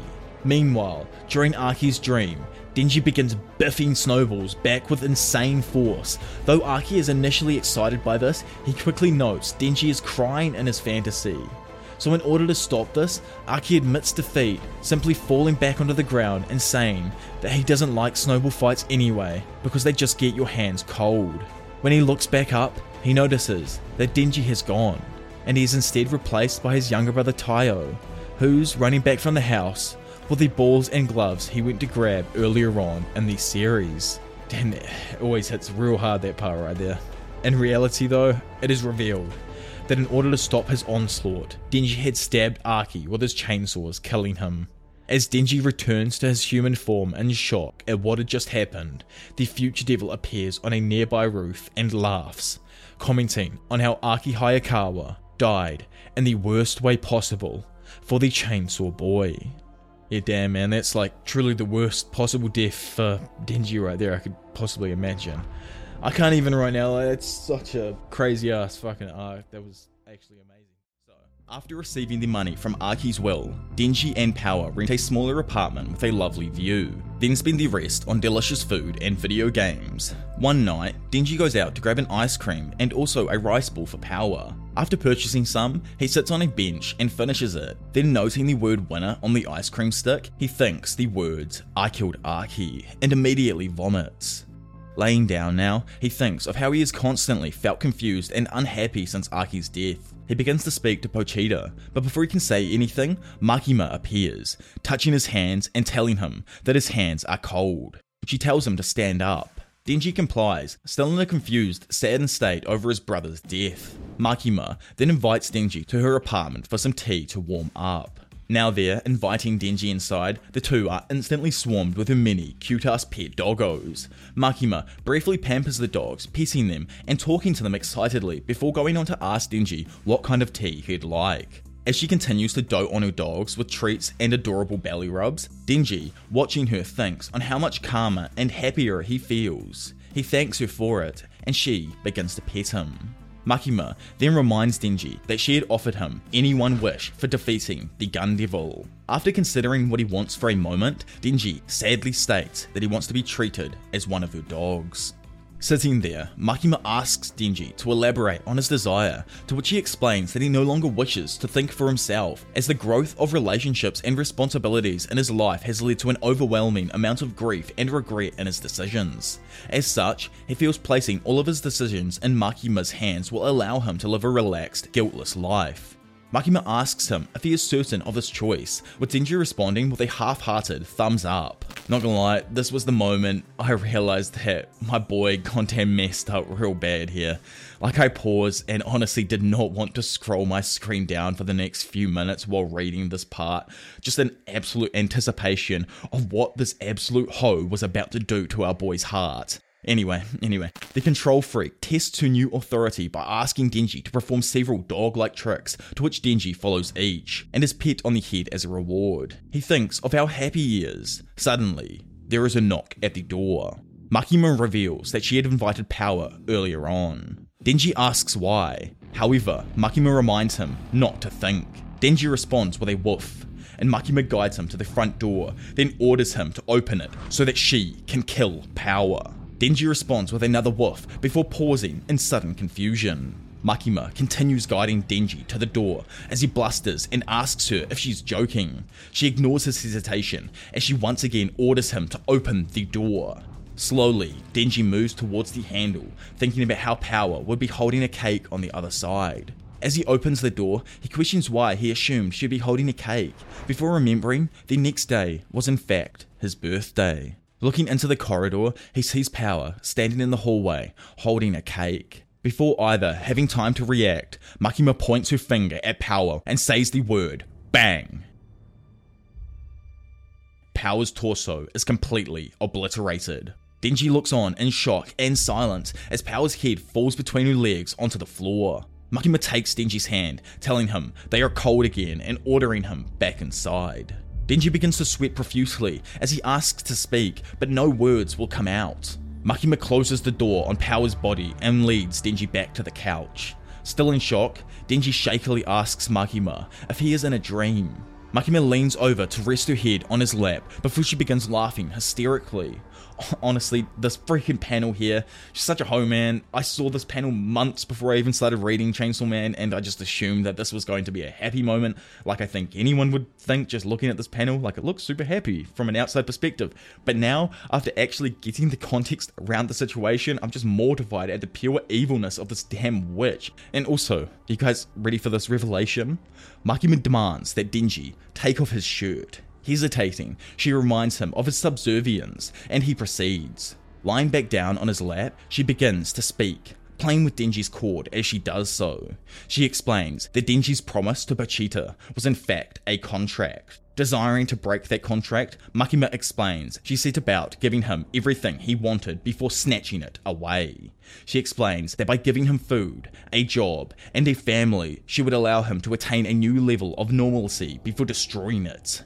She then informs him that any happiness of normalcy he experiences from then on will be orchestrated by her, with the express purpose of eventually destroying it. When Denji asks why, she says that the time has come for you to atone for your sins.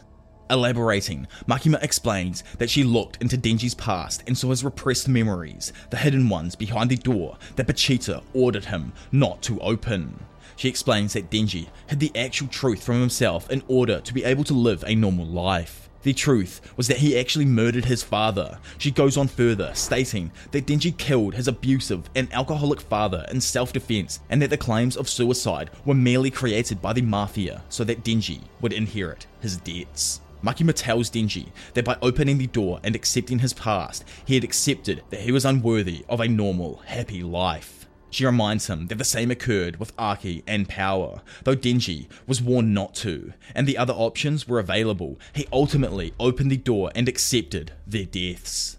Makima kneels down and asks the childlike Denji whether he believes he deserves a normal life, with him sadly responding, no. Now flashing forward to the next morning, everything seems normal as Makima calmly eats breakfast and Denji lies motionless on her couch. She then gets dressed and guides Denji outside into the corridor. There, a number of demons, many of whom are Denji's deceased allies, kneel in front of them. Makima explains that they were all followers of the Chainsaw Devil, whom put their lives on the line to protect it, waiting for the day of resurrection. As she says this, the building is suddenly breached by a Devil Hunter group named the Anti-Makima Squad, led by the old lovable fart Kishibe. Makima is gunned down and killed as a number of devil hunters slit their throats in order to suddenly summon the Hell Devil, who they ask to kill Makima and banish her to hell. However, hearing this, Makima commands Denji to save her, which causes his intestines to burst out of his chest and throttle him. As the hunters slowly die outside the building, the Hell Devil emerges, now in a flaming centaur like form. Denji, standing atop the corpses of the anti-Makima squad, pulls his cord and transforms into the Chainsaw Devil. In an instant, he leaps outside, slicing the Hell Devil into many clean-cut pieces of Hell Sashimi. As the blood and guts rain down, he stands tall in a darker, more muscular form with multiple arms and blades spawning from him. Like honestly, I freaking love this berserk level body armor that he's got on right now. It looks so freaking badass. Fujimoto is actually a beast when it comes to drawing this kind of like dirty stuff, if you know what I mean. That's just how I feel right now. It's so dirty and grimy, it's so clean. Denji stands above the decapitated Hell Devil as one of the Devil Hunters gives blood to revive it. As he does, a door opens above them and the Hell Devil's hand emerges, crushing Denji like a bug, transporting him to Hell. From a nearby building, Makima watches, commenting on the outcome to Kishibe, who now has a gun pointed at her head. Makima notes that shooting her would be useless as she has a deal with the Prime Minister of Japan to transfer all of the damage taken by her to a random Japanese citizen, hence how she has managed to revive each time so far that she has died. Asking why she remains calm even with the Chainsaw Devil being cast into hell, Makima responds that it will return to save her. Kishibe, in horror, asks Makima what she truly is, to which she responds she's a fan of the Chainsaw Devil. As she talks, the Chainsaw Devil tears through various devils in hell. She explains that within hell, the Chainsaw Man is known as the hero of hell. When it hears a cry for help, the Chainsaw Devil moves in, eviscerating every devil it faces, friend or foe. Makima then explains the ultimate power of the Chainsaw Devil. Any devil consumed by it has their names erased from existence. Faced against such an unstoppable opponent, all other devils either despise, fear, or worship the Chainsaw Devil. So this ex- actually goes to explain, I guess, why Beam was such a fanboy, as he literally worshipped the Chainsaw Devil. And I love you, Beam. Rest in peace, brother. Anyway, Kishibe expresses doubt that such a power could even exist. However, Makima retorts by asking him what he knows of the Holocaust. It is then revealed that Kishibe, alongside humanity at large, have no knowledge of Nazism. Good old Japan always bringing up the 40s like it's just yesterday. Makima continues explaining that almost every major crisis faced by humanity were all erased from existence by the Chainsaw Devil. She goes on to explain that even universal constants such as humanity's sixth sense and the four possible conclusions other than death, which honestly I have no idea what that is, someone who's like into that culture or something, let me know down in the comment section below, at the end of life were also erased.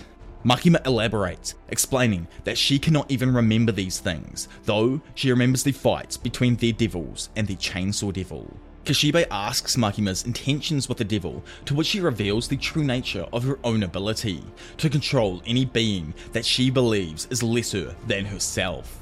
Therefore, if she were able to defeat the Chainsaw Devil in combat, she would be able to control it and use its powers to create a world without pain, war, or death. Kishibe asks what she would do if she lost, to which she replies that she is a fan of the Chainsaw Devil, and it would be a happy, honourable end. Turning back to the window, Makima notes Denji's return as the door to hell reopens and the Chainsaw Devil emerges, showered in blood. Kishibe continues the standoff with Makima. As he stares her down, she warns him to stand back as she turns to prepare to face Denji. In an instant, Denji bursts through the wall and slices Makima to pieces before turning and looking to Kishibe. Suddenly, Denji hears someone somewhere say the words, save me, and immediately leaves. Elsewhere, at a burger restaurant, a group of employees sing and dance to an irritated customer. Kobeni, now an employee there, delivers the food to their table. Attempting to dance along awkwardly, she is taken aside by her boss, who chastises her for her forced smile and verbal tick of saying ah. As other employees join in, Kobeni quietly mutters the words, Save me. The staff suddenly turn to see Denji looming over them, greeting Kobeni with VAR. The customer attempts to flee, but is instantly decapitated by Denji. Denji looks at the restaurant's menu and remembers an earlier request to Pochita to try hamburgers. Sitting at a nearby table, he attempts to order a hamburger, speaking through a series of chainsaw revs. The restaurant's mascot is decapitated as he attempts to contact the Devil Hunters. Suddenly, deciphering Denji's revs, Kobeni and the other employees begin to prepare his order as they sing and dance with panic on their faces. Denji moves his arms, shuffling in time with their dancing. Kobeni is ordered to deliver the food to his table. However, as she does, she trips and spills the food all over him. Looking up at the annoyed Denji, Kobeni asks for another hamburger as the employees repeat their dance, now with tears streaming down their faces. Kobeni's boss begins to shout at her, blaming her for their demise before he is too decapitated. As Kobeni again attempts to deliver the order, she trips and falls, spilling the food identically to the first time. As she lays on the floor terrified, she begins screaming. Her disbelieving co-workers begin to accuse Denji of playing an elaborate televised prank. Instantly though, he is decapitated as Kobeni begins to pick up the ingredients off the floor and reconstruct the burger. Denji takes a bite before grimacing with disapproval, remembering another past wish of Denji's to go on a date with a girl. He grabs Kobeni and carries her outside. Then, stopping in an ice cream van, Denji shreds it to pieces before acquiring a pair of ice creams for the two of them. Kobeni continues to sob, crying out that the ice cream doesn't taste of anything. A devil hunter then appears and threatens Denji, but is instantly eviscerated as Denji turns Kobeni towards a Dance Dance Revolution machine and orders her to dance. After commenting that she has no money, Denji then shreds an ATM and Kobeni begins to play out of fear. As she continues dancing, Denji actually leaves. He then arrives on top of a rooftop and surveying his surroundings, notices Makima is nearby. She comments on him noticing her as she commands her allies to emerge. Suddenly, Denji stands surrounded by seven devil hunters, all commenting on their love for Makima and desire to date her. As the first four wager a date with Makima for killing Denji, the other three are revealed to be Katana Man, Reze, and Quanxi. They all each pledge their allegiance to Makima, with the Katana Man commenting that she has saved their lives over and over again, as Makima agrees to the bet, a date in return for killing Denji. Which is, you know, like a complete role reversal of what was going on with Denji earlier on. So I, I absolutely love that. I think it's quite cool and quirky and whatnot. As Makima stands amongst her group of human devil hybrids, she elaborates on their true nature. They are not humans, devils, or fiends, but another type of creature that was erased by the Chainsaw Devil's powers, yet still somehow continues to exist. She explains that whilst fighting them in hell, the Chainsaw Devil disappeared and appeared on Earth as Pochita, and they have been searching for him since. As Denji yawns, Makima commands her agents to attack. Each agent pulls out their weapon, transforming themselves into their hybrid forms, and lunging at Denji. As each makes contact with him, they are blown back by the force of him, leaping forward, crashing through skyscrapers while slicing through Quanxi and the broadsword hybrid. As they land in an apartment complex, Denji kneels over Quanxi's tattered body, clutching the severed heads. Behind him, the Katana Man appears, attempting to slice through Denji. However, he is unsuccessful. As it is shown, Denji was able to decapitate him without taking any damage himself. Makima looks on, calmly exclaiming that the conflict appears unwinnable. Standing on the floor below Denji, the flamethrower hybrid flies into the ceiling, causing a massive explosion to burst through the building. As Denji leaps backwards to the safety onto another building, the Whip Hybrid appears and slashes into him. Her attacks seem to have little impact, however, as Reze blasts through the building and grabs Denji, carrying him up into the sky. Flipping mid-air, Denji decapitates Reze before he is impaled by a spear thrown by the Spear Hybrid. Stunned in mid-air, Makima takes the momentary daze to blast Denji repeatedly, pointing at him and stating bang as each hit launches him further and further into the sky. As Denji is pushed out of the atmosphere and into space, Makima comments, wondering how long he could hold his breath. Reaching inside of himself though, Denji rips out his own heart and flings it towards the ground. As the heart begins to burn up upon re-entry into the atmosphere, Denji's body begins to reform around it until it is fully formed. Still forming, Denji launches his chains across the city, grappling onto Makima, the whip, flamethrower, and spear hybrids, then hoisting them up into the air. They each express a moment of shock before they are too torn apart by Denji's chainsaws. Flashing over to Kobeni, whose Dance Dance revolution is coming to an end, she stands tired and sweating atop the machine before exclaiming that she happily got a perfect score. Her head turns to the side as she looks over, terrified at Chainsaw Man, who's now sitting atop the step across from Kobeni. Kobeni stands confused, asking to the air why she was dancing, as Makima answers from above her, prompting Kobeni and Chainsaw Man to look up at her, sitting on the roof above. Makima goes on to state that in total, she has been killed 26 times by Chainsaw Man, and yet she questioned why it was that he continued to refuse to eat her. The corpse of the Devil Hunter, whom the Chainsaw Man had killed prior, begins to move, being pulled up to Makima as a chain from her body attaches itself to him and joins Makima floating above several dozen other chained men. Kobeni starts to show denial, stating twice that she had nothing to do with the current situation before Makima cuts her off, saying that she did indeed have a major role in the current events currently unfolding, and that the fear of Chainsaw Man had grown weaker. This prompts Kobeni to look over at Chainsaw Man as blood begins to leak from his body. Makima states that she liked humans the same as they liked dogs, in the sense that to her they were loyal, easily manageable, smart, yet stupid, and they all loved her. A television show in the window of a city shop begins broadcasting the news, stating that Chainsaw Man had just defeated the Gun Devil. He goes on to state that the news of the Gun Devil's defeat was being met with a praise and shock across the entire globe. The broadcaster continues praising Denji's ability to get up over and over again despite his many injuries. It then switches to a woman who's stating that the Chainsaw Man was a hero, and a man who explains how Denji had fought the Doll Devil's army and thanks him for allowing to escape. A woman yells into a mic that she had seen him riding a shark through the streets as he fought the Typhoon Devil. A woman exclaims that he had saved her on a train. A man states that Denji had protected him from the Bat Devil, and finally, another woman says that he had rescued her at a rest stop.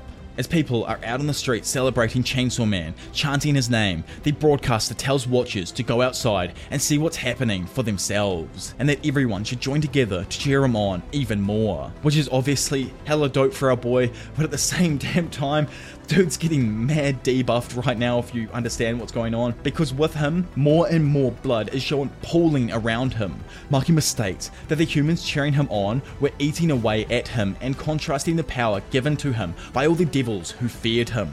A chained angel then appears floating above Makima as she uses his power, stating, Usage 1000 years, summoning a black, red spear as Makima asks if Kobeni has enough strength to avoid her coming attack, believing that Denji would attempt to save her, a black circle appears in the air in front of Makima, with three large humanoid figures appearing in the air around the growing circle at equal distances. The faces of Kobeni and Chainsaw Man are shown bathed in light as Makima launches the spear at Kobeni. Chainsaw Man moves in front of her, pushing her away as the spear pierces through his torso. His blood is shown gushing out of his body as he collapses face first onto the ground. Makima sighs as the crowd continues to cheer for our ever weakening Chainsaw Man. Skipping away, Power is shown sleeping on a mess of blood and organs, complaining as Pochita nudges her with his paw. She opens her eyes and turns her head towards Pochita, who tells her to wake up. Power, initially confused, quickly makes the connection that he was Pochita. Pochita smiles at her realization before telling her that he wanted her to save Denji. He tells her that she truly wasn't dead as she was currently the blood that Denji had drunk from her before, and that if nothing was done, she would soon disappear. Pochita asks for her to eat some of him and revive as a full-fledged devil, to which our freaking girl, like holy fuck I couldn't live without power being around any longer, happily obliges as Denji is her best friend. Back in reality, Makima moves down onto the ground with around a dozen members of public safety lined up behind her.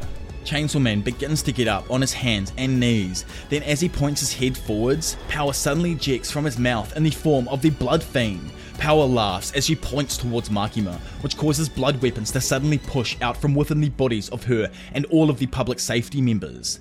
Power yells that she is the strongest as a bloodied Makima uses Angel's ability to create a sword worth of a hundred years. Power then uses a move she calls Thousand Terror Blood Rain, showering Makima with several dozen blood weapons as they shoot down from above. She gloats and spouts nonsense as Makima is continually impaled, like that she herself was the first president. As the barrage of weapons stops, Makima calls on the zombie devil, which appears behind her and turns the deceased members of the public safety into zombies. These zombies rush Power, grabbing onto her and biting her. She screams out in pain as Makima shoots off her arm with a finger gun. Makima asks a bleeding Power how she was still alive, with Power refusing to answer as she lunges back, grabbing Chainsaw Man and proclaiming him as her own. Makima asks for Power to give her Chainsaw Man under the threat of death, stating that she let Power be her pet again if she gave him over. Stupidly, Power fumbles the bag, moving behind Chainsaw Man and lifting him up before stating that she had in fact captured him.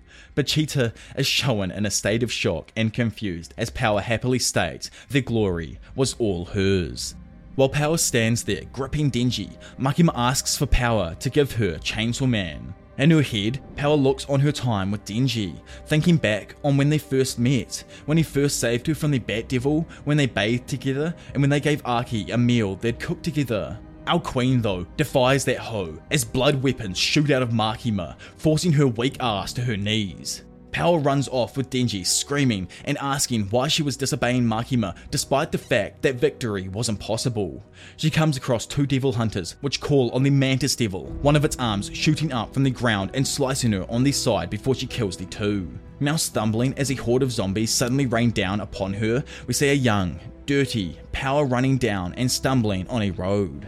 She looks at her hand, reminiscing on her belief that all lives were equally trivial that her life and a stranger's life was nothing to ever be sad over, and that Denji was an exception to that belief. Screaming out that Denji couldn't die, in reality, a wounded Power, bleeding, crawls towards an alleyway, dragging Chainsaw Man along with her. Power slowly moves closer to the dumpster, crawling inside as she realizes the reason she actually cared about Denji's life was because he was her first ever friend.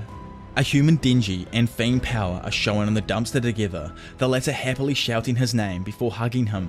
Power tells Denji that she was able to save him, with Denji responding that he was fine and not in need of saving, as he'd already accomplished all of his dreams. Going on to say that his life with Power had been like a dream, comparing to the time that he had with the Mafia. He tells her again that he was fine and that nothing good would ever occur in his life again. Power yells at Denji though, calling him a dummy, asking him if he truly missed her so much that he couldn't do anything. He responds that he did, and Power calls him a fool for not wanting to do so. She goes on to tell him that devils went to hell after dying on Earth, and that when they died, they would most likely be enemies if they ever met again. And despite this, he needs to find whatever she has become and befriend it to turn it back into the real power, so that they can be buddies again. Power then forms a contract with Denji, giving him the last of her blood in return for finding the Blood Devil again. Denji wakes in the dumpster, bolting upright as he shouts for power. He bends over, clutching his heart as he thinks of her. His grieving, though, is interrupted as Kishibe is revealed to be sitting down beside the dumpster as Denji turns to look at him. Kishibe asks if he was either Denji or the chainsaw, and states if he was truly Denji, then he would help give him some way to escape from Makima. Denji stands silent for a moment before showing Kishibe the peace symbol as a way to prove it's our goofy ass boy. Kishibe leads Denji and Kobeni into an underground safe house. Kobeni comments on how having witnessed Makima's attack, she will likely be hunted down and asks Kishibe if she'll ever be able to contact her family again. He tells her, probably not, to which she responds with relief, which leaves Denji surprised. But Kobeni explains that she no longer has to contact her family, which kind of makes her happy. As the two sit, Kobeni begins to cry, explaining her fears of death and telling Denji that she is jealous of his reincarnation abilities. Denji replies that though he is physically fine, he is an emotional wreck and is coming to terms with the fact that he had lived his entire life in subservience to others, never making any significant choices of his own. Kobeni responds that such a life, a life full of hardships and unhappiness, is normal, stunning him. As he stares at her in shock, he comments on how he wanted to be normal, to which she responds with confusion. Suddenly, Denji's attention is drawn to a nearby TV, on which news reports discussing the Chainsaw Man are playing. The TV discusses the Chainsaw Man's heroic deeds, showing a number of people cheering and celebrating him. Denji watches in stunned silence, quietly whispering, That's me, to himself. He exclaims that everyone was praising him before holding up a hand to his face, holding back tears as he shouted that he was popular. Watching as a girl on the screen waved a sign, asking for Chainsaw Man to go out with her. Sitting back in the armchair behind Denji, Kishibe opens his eyes before telling Denji to quieten down. Denji tells him that he was tired of eating things like bread and jam for breakfast and instead wanted to eat steak every day in its place. He cries about how he can't and shouldn't wish for such things as he collapses onto his hands and knees in front of Kishibe, saying how he wanted to have five, no ten girlfriends, and that he wanted to have lots of demonetization stuff. Denji slowly pulls himself back up before exclaiming that he wanted to be Chainsaw Man for those reasons. Kishibe sits silently for a moment before telling Denji that Makima would find and kill him if he attracted too much attention, telling him that the next time he entered his hybrid form would be the time she would kill him.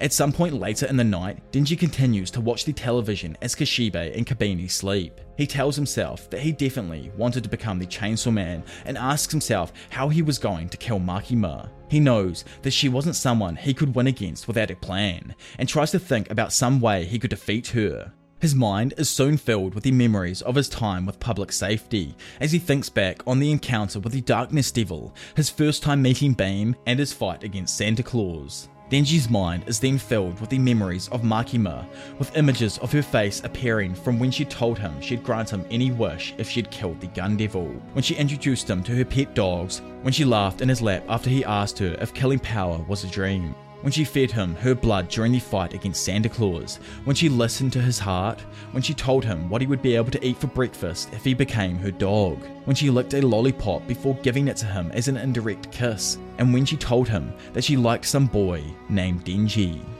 Denji looks down in defeat, muttering to himself that he was the worst, and that even after everything Makima had done to him, he still couldn't help but like her. At some point in the future, during the daytime, Denji in his hybrid form sits upon a cross in the graveyard with Makima, the Katana Man, Reze, Quan Chi, the Whip hybrid, the Spear hybrid, the Berserk hybrid, the Flamethrower hybrid, and several dozen members of public safety walking up to him along a dirt path. Makima walks up to Denji as she takes note of his weaker form before asking if he finally came to die for her. Denji gets up from the cross before asking Makima if there would be any crappy movies in her vision of a utopian world, making her realize that it was in fact Denji there and not the true Chainsaw Man form. She responds that she believed it would be for the best if bad movies were erased from the world, to which Denji says that he has no choice but to kill her. Makima sighs before telling Denji that everything about him was not fit for the Chainsaw Man. Four crows are shown flying up into the sky as Denji spins up his chainsaws, facing Makima while she approaches him along with the hybrids and many other members of public safety. Zombies suddenly come up from the graves around Denji as the zombie devil appears now also behind Makima. The zombies begin to rush at Denji from all sides. Denji sticks his arms into the ground, shooting his chains down and wrapping them around a large chunk of earth before pushing them up, launching several zombies and a massive rock into the air behind them, pulling the chunk of ground in front of him and throwing it towards Makima. Katana Man and the Longsword Hybrid leap into the air, both slicing the chunk of land and cutting it down into several smaller chunks. The two, now vulnerable in the air, watch as Denji appears from behind the debris before cutting them both with his chainsaws. The Spear Hybrid leaps up from behind Denji before skewering him with his chest. Reze and the Whip Hybrid both fly towards Denji, yelling out a battle cry as he spins in the air, slicing Reze with one of the chainsaws on his arms and cutting the Whip and Spear Hybrids with the one on his legs. Denji and the slumped bodies of all the hybrids he just dunked on then fall to the ground. Quanxi appears from behind Denji, shooting him with her arrows. The zombies rush in, grabbing him as more and more jump atop him, quickly forming a large pile as he becomes trapped beneath them. Makima and the flamethrower hybrid watch the zombies, with the flamethrower noting how Denji was much weaker than he was before.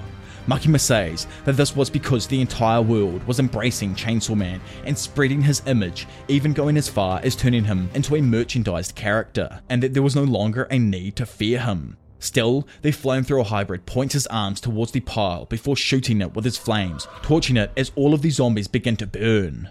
Makima, Quanxi, and the flamethrower all stand for a moment as they watch the flames. The flamethrower hybrid yells out in surprise as two chains shoot out from the flaming mass, each wrapping around a grave marker behind him before Denji retracts them, launching himself towards and cutting the flamethrower hybrid in half as Quanxi blocks him with her arms. Denji slices at her and manages to decapitate Quanxi, but still several more arrows pierce him. A bloody Denji falls on his knees, then onto his back as Makima stands above him looking down on him before pointing her finger at her left palm and saying, bang, as she shoots a hole through it. She holds her bleeding palm above Denji's mouth, letting the blood spilling from it fall into his mouth. She then demands that he wake up as she wanted to trade blows with him so that she could kill him personally. As a bunch of public safety members float up behind Makima, chains appear, moving out from their torsos and connecting them to her. Makima pulls on Denji's chest cord, greeting him before he immediately decapitates her. Her head flies off, but due to the chains, instead, the head of one of the public safety members suddenly flies off as Makima's head moves back to her body. Denji tries to strike at her again with his left arm, missing as Makima dodges and punches him in the face, knocking him back, but Denji still manages to slice open her chest with his right arm. Then again, the injury is transferred to another public safety member as Makima once again regenerates. She unleashes a flurry of punches, consecutively hitting Denji in the chest as blood sprays from his mouth, though he still somehow manages to slice her head off. A headless Makima kicks Denji in the chin, knocking him back as her head begins to return to her neck. As Makima's head reattaches, she punches one of Denji's arms off, destroying it. She aims to punch him again as a chainsaw appears from Denji's leg, kicking her and slicing her in half. Makima's torso and lower half quickly reattach as she turns around, punching a hole straight through Denji's torso. She swings around to the front, grabbing onto a chunk of guts spilling out of him before punching him again, tearing through his chest as both of his arms are ripped off. Oh my god, the actual brutality of that sentence when I finally when I finally said it correctly was mental. Makima holds onto Denji's armless corpse from the handle of his head, pulling out Pochita with her right arm. As she slowly pulls Pochita out from his body, she tells Denji that Denji was not the Chainsaw Man. She asks how she could possibly get him to completely give up on living, and how she could ever possibly get Chainsaw Man back. Denji responds by spitting blood on her face. She continues by saying that Chainsaw Man didn't wear clothes or speak, and that he only made a mess out of everything he did. She says that even with all of Denji's ignorance, he was still chosen as the Chainsaw Man, and that since he was standing between Makima and him, he must die. Makima fully rips Pochita from Denji's chest, blood spurting from his wounds as he coughs up blood. His head then falls back onto the ground with Makima standing above him, staring down at his motionless corpse. Makima walks through the graveyard, stepping through the various bodies of deceased public safety members as she reaches down and picks up a pack of cigarettes from the inside of one of the suit's jackets. Okay, I'm not even giving this fake ass Aki wannabe right now, the time of day. She's trying to smoke and she can't even handle one puff. Like, what, what even is this? Anyway, one puff Andy puts out the smoke before picking up Pochita and telling him that it was now the second time she had ever defeated him and that now he belonged to her. She tells him that they'd be together forever that they'd eat a lot together, sleep together, and live happy together forever.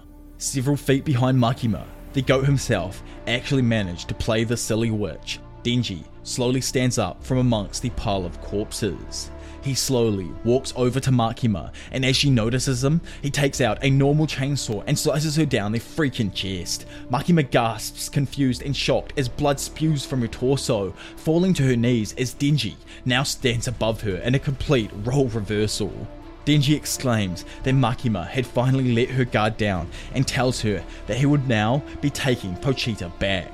He reaches down, picking up Pochita as he says that what he just did now was dangerous and that he had used up all of the blood power had given him from their contract revealing how he had actually managed to survive without his heart, because technically, power was his heart. And like honestly, I freaking love that soppy shit, man. Tatsuki Fujimoto had different with that one. Makima, now bleeding from her mouth and nose, asks how Denji was alive, to which Denji responds that she had actually been fighting Pochita the entire time. As Makima continues to bleed, Denji tells her that the chainsaw he had just cut her with was made out of the blood that he had got from power, and that he was making it run amok inside of her. Makima says this is hardly enough too, to which Denji cuts her off and says that he didn't believe he could truly kill her with such a cheap trick. And honestly, you guys are not ready for what is about to happen, like at all. I mean, at all. You have no idea what is about to happen unless you have already read it. You have no idea. Like, you don't even you don't even have this in the most foreign region of your brain that this idea would happen at the moment. So just be fucking ready that this is about to happen. Okay, okay. A van pulls up behind Denji, leading him to happily exclaim that Master Kishibe was there to pick them up. He tells Makima he's sorry before. Later on, a shot of Tokyo is shown, with various citizens shown to be going about their day. The scene transitions to night in the exterior of a rundown apartment building with Kishibe's van parked outside. Inside a room, Kishibe complains that his back hurt before asking Denji if he was ready, and as Denji says that he was, Kishibe tells him that from there onward, it was personally up to him. He tells him that innocent people were dying as they speak, and that it would be best if Denji could finish as quickly as possible. Yet, Denji says that he'll be going at his own leisurely pace. Kishibe then tells him one last thing. He didn't believe that what Denji was about to do would truly work, and that he should be prepared for failure and death. Denji tells him that he himself was the one who came up with the idea, so he was already prepared. Kishibe leaves as he tells Denji that he'd be back by again if he was still alive, and tells him to not die, as out of everyone he'd ever met, Denji was the most suited for being a devil hunter. I freaking love that old man. The door to the apartment closes as Denji talks to himself and walking to the refrigerator mumbling that he was very hungry. He pulls a small box out of the meat stacked fridge because you know, gotta eat good for real. Then, as Denji says that even after everything that happened, he still liked Makima, he begins to cook, saying that he couldn't forgive Makima after everyone she'd killed. He says that because of that, he'd share the burdens of her sins with her, and asks himself how he would truly do that. He toys with the idea of latching themselves onto a bomb and performing a double suicide before countering it with the fact that all previous physical attacks had no effect on her, but says that that fact is what led him to realize how to beat her and how to become one with her. Denji then finishes preparing his meal, which consists of a small bowl of white rice, miso soup, and ginger fried meat and onions. Then, in the normal Japanese style, he performs itadakimasu before taking a sip of the miso soup and noting that it was extremely good. Mmm, very tasteful. He takes a bite of the ginger fried meat and onions and says that it tastes alright. He begins to take a bite of the rice as he notes that what he was tasting was what Makima tasted like. If you catch my damn drift, oh my god, I couldn't stop laughing at this shit when I first read it. Like, how well did Tatsuki Fujimoto manage to hide that up into the last line? That Denji, the only way he gets rid of Makima is by eating her. I love it, it's so good. Later on now, and in a park, Kishibe sits on a bench drinking as Denji walks towards him with all seven of Makima's dogs and Meowie on his head. Denji sits down next to Kishibe on the bench, letting a few kids come and play with the dogs. A young girl then approaches them and says, Doggies. Denji tells Kishibe that he had eaten all of Makima and that she hadn't revived. Kishibe then asks Denji how he had killed her, despite the fact that attacks had no effect on her, to which Denji responds that he honestly didn't want to hurt Makima, that him eating her and becoming one with her wasn't even an attack, but rather love, I guess. Kishibe tells him that he probably just ended up accidentally finding a way around her contract before asking Denji how he managed to attack Makima without her detecting him. Denji explains that Makima only perceived people through her sense of smell, and because of that, he bet that Makima only saw Chainsaw Man the entire time he'd known her, and never truly took notice of him. Which is freaking deep, bro. Like, who knows if they after that chainsaw clout for real. The young girl moves closer to pet Puff, leading Denji to tell her that he and Kishibe were having a top secret conversation and that she needed to beat it. The young girl walks up to Denji before biting his finger, quickly leading Denji to recognize her bite as Makima's. The young girl looks up at Denji, showing him that her eyes also have the same target like pattern as Makima's. Kishibe tells Denji that the young girl had been recently discovered in China and that he had stolen her. Oh, yes, of course, typical old man stealing a child. He tells him that the young girl wasn't Makima, but just the control devil, and that no memories from Makima were in the girl. He says that if they left the young girl in the hands of the Bureau, she'd inevitably become just like Makima again. Kishibe ends off by telling Denji that he would be leaving the reborn control devil in his hands, as he was going to be really busy for the foreseeable future. Denji asks the young girl what her name was, to which she responds that her name was Nayuta. Denji sighs and asks her if she wanted to do anything other than eat meat. She responds that she wanted to eat sliced bread, prompting Denji to say that she was a pretty inexpensive devil to keep around. He then walks back to his apartment, walking the dogs with him as Nayuta rides on his back. Back at his apartment, the two eat some sliced bread before falling asleep, with Nayuta sleeping in Denji's futon, while Denji sleeps directly on the floor using one of the dogs as a pillow. Denji begins to dream, and inside of his dream, he finds himself holding Pochita as the two sit within the shed they lived in during Denji's time within the Mafia. Pochita tells Denji that his dream was to be hugged by someone, and his strength made it hard for anyone to want to hug him. Pochita thanks Denji for making his dream come true, then goes on to ask Denji if he could fulfill the Control Devil's dreams too. A dream of building an equal relationship with other people. Makima had this dream, but couldn't accomplish it since she only formed relationships through the power of fear, and because of that, grew yearning for something like a family over time. Pochita tells Denji that he wants him to make the dream come true for Nayuta, to which Denji asks how and Pochita tells him that it could be done through giving her lots and lots of hugs, which obviously just correlates to a good upbringing. Typical Japanese manga could have ended in a hella sus way. But yeah, obviously, because of her previous upbringing with the Bureau, she turned into the manipulative control freak that she was, and at the moment she's just a normal control freak. But finally, as we start off the new series, at some point in the future, a large deformed devil rampages through the streets of Tokyo chasing innocent civilians. Several rumours about the Chainsaw Man are heard spreading. That killing devils was just his hobby, that he only saved cute girls, if he was truly a human, and that he was just a high school student. But standing there against the crowd, we find Denji face to face with the approaching devil. He stands alone, wearing his high school uniform and beginning to pull the kill switch on his chest. So, that officially brings us to the very, very end of Chainsaw Man's story that is currently out, obviously. Big old Tatsuki Fujimoto is coming through and dropping part two from this month onwards, so you've all got that to look forward to from now on, I guess. I won't be covering it like chapter by chapter, because I don't do that anymore on my channel any, anymore, as you guys have uh, noticed. I stopped doing Tokyo Revengers and all that a long time ago. I'm more doing just the, the kind of the story and manga side of things, and kind of enveloping like the story and trying to bring mangas and make them more you know, uh, enjoyable to watch. Make it more like a, like a like a movie in some kind of way. You can just sit back and watch it and relax and enjoy it. And I hope you guys have been able to enjoy you know this video here. It's taken me over like two months or I think it's been two months, more than two months. It's taken so long to actually like put this entire video together. Oh, I think it's almost four hours long now. So it's been you know absolutely amazing all the support that I've got on my channel since I started doing these entire story type ones. Firstly, with that Tokyo Revengers video back in the day, almost like six or seven months ago now, probably even longer. It's just been going so quickly.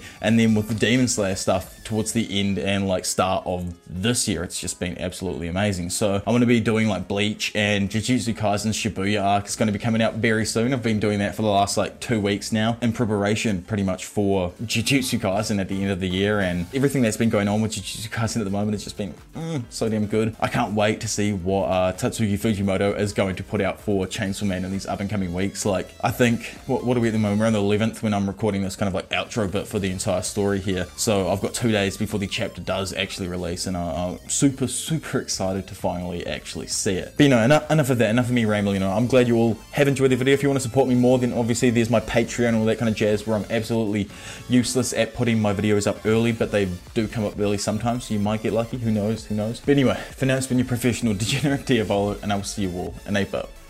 Bye.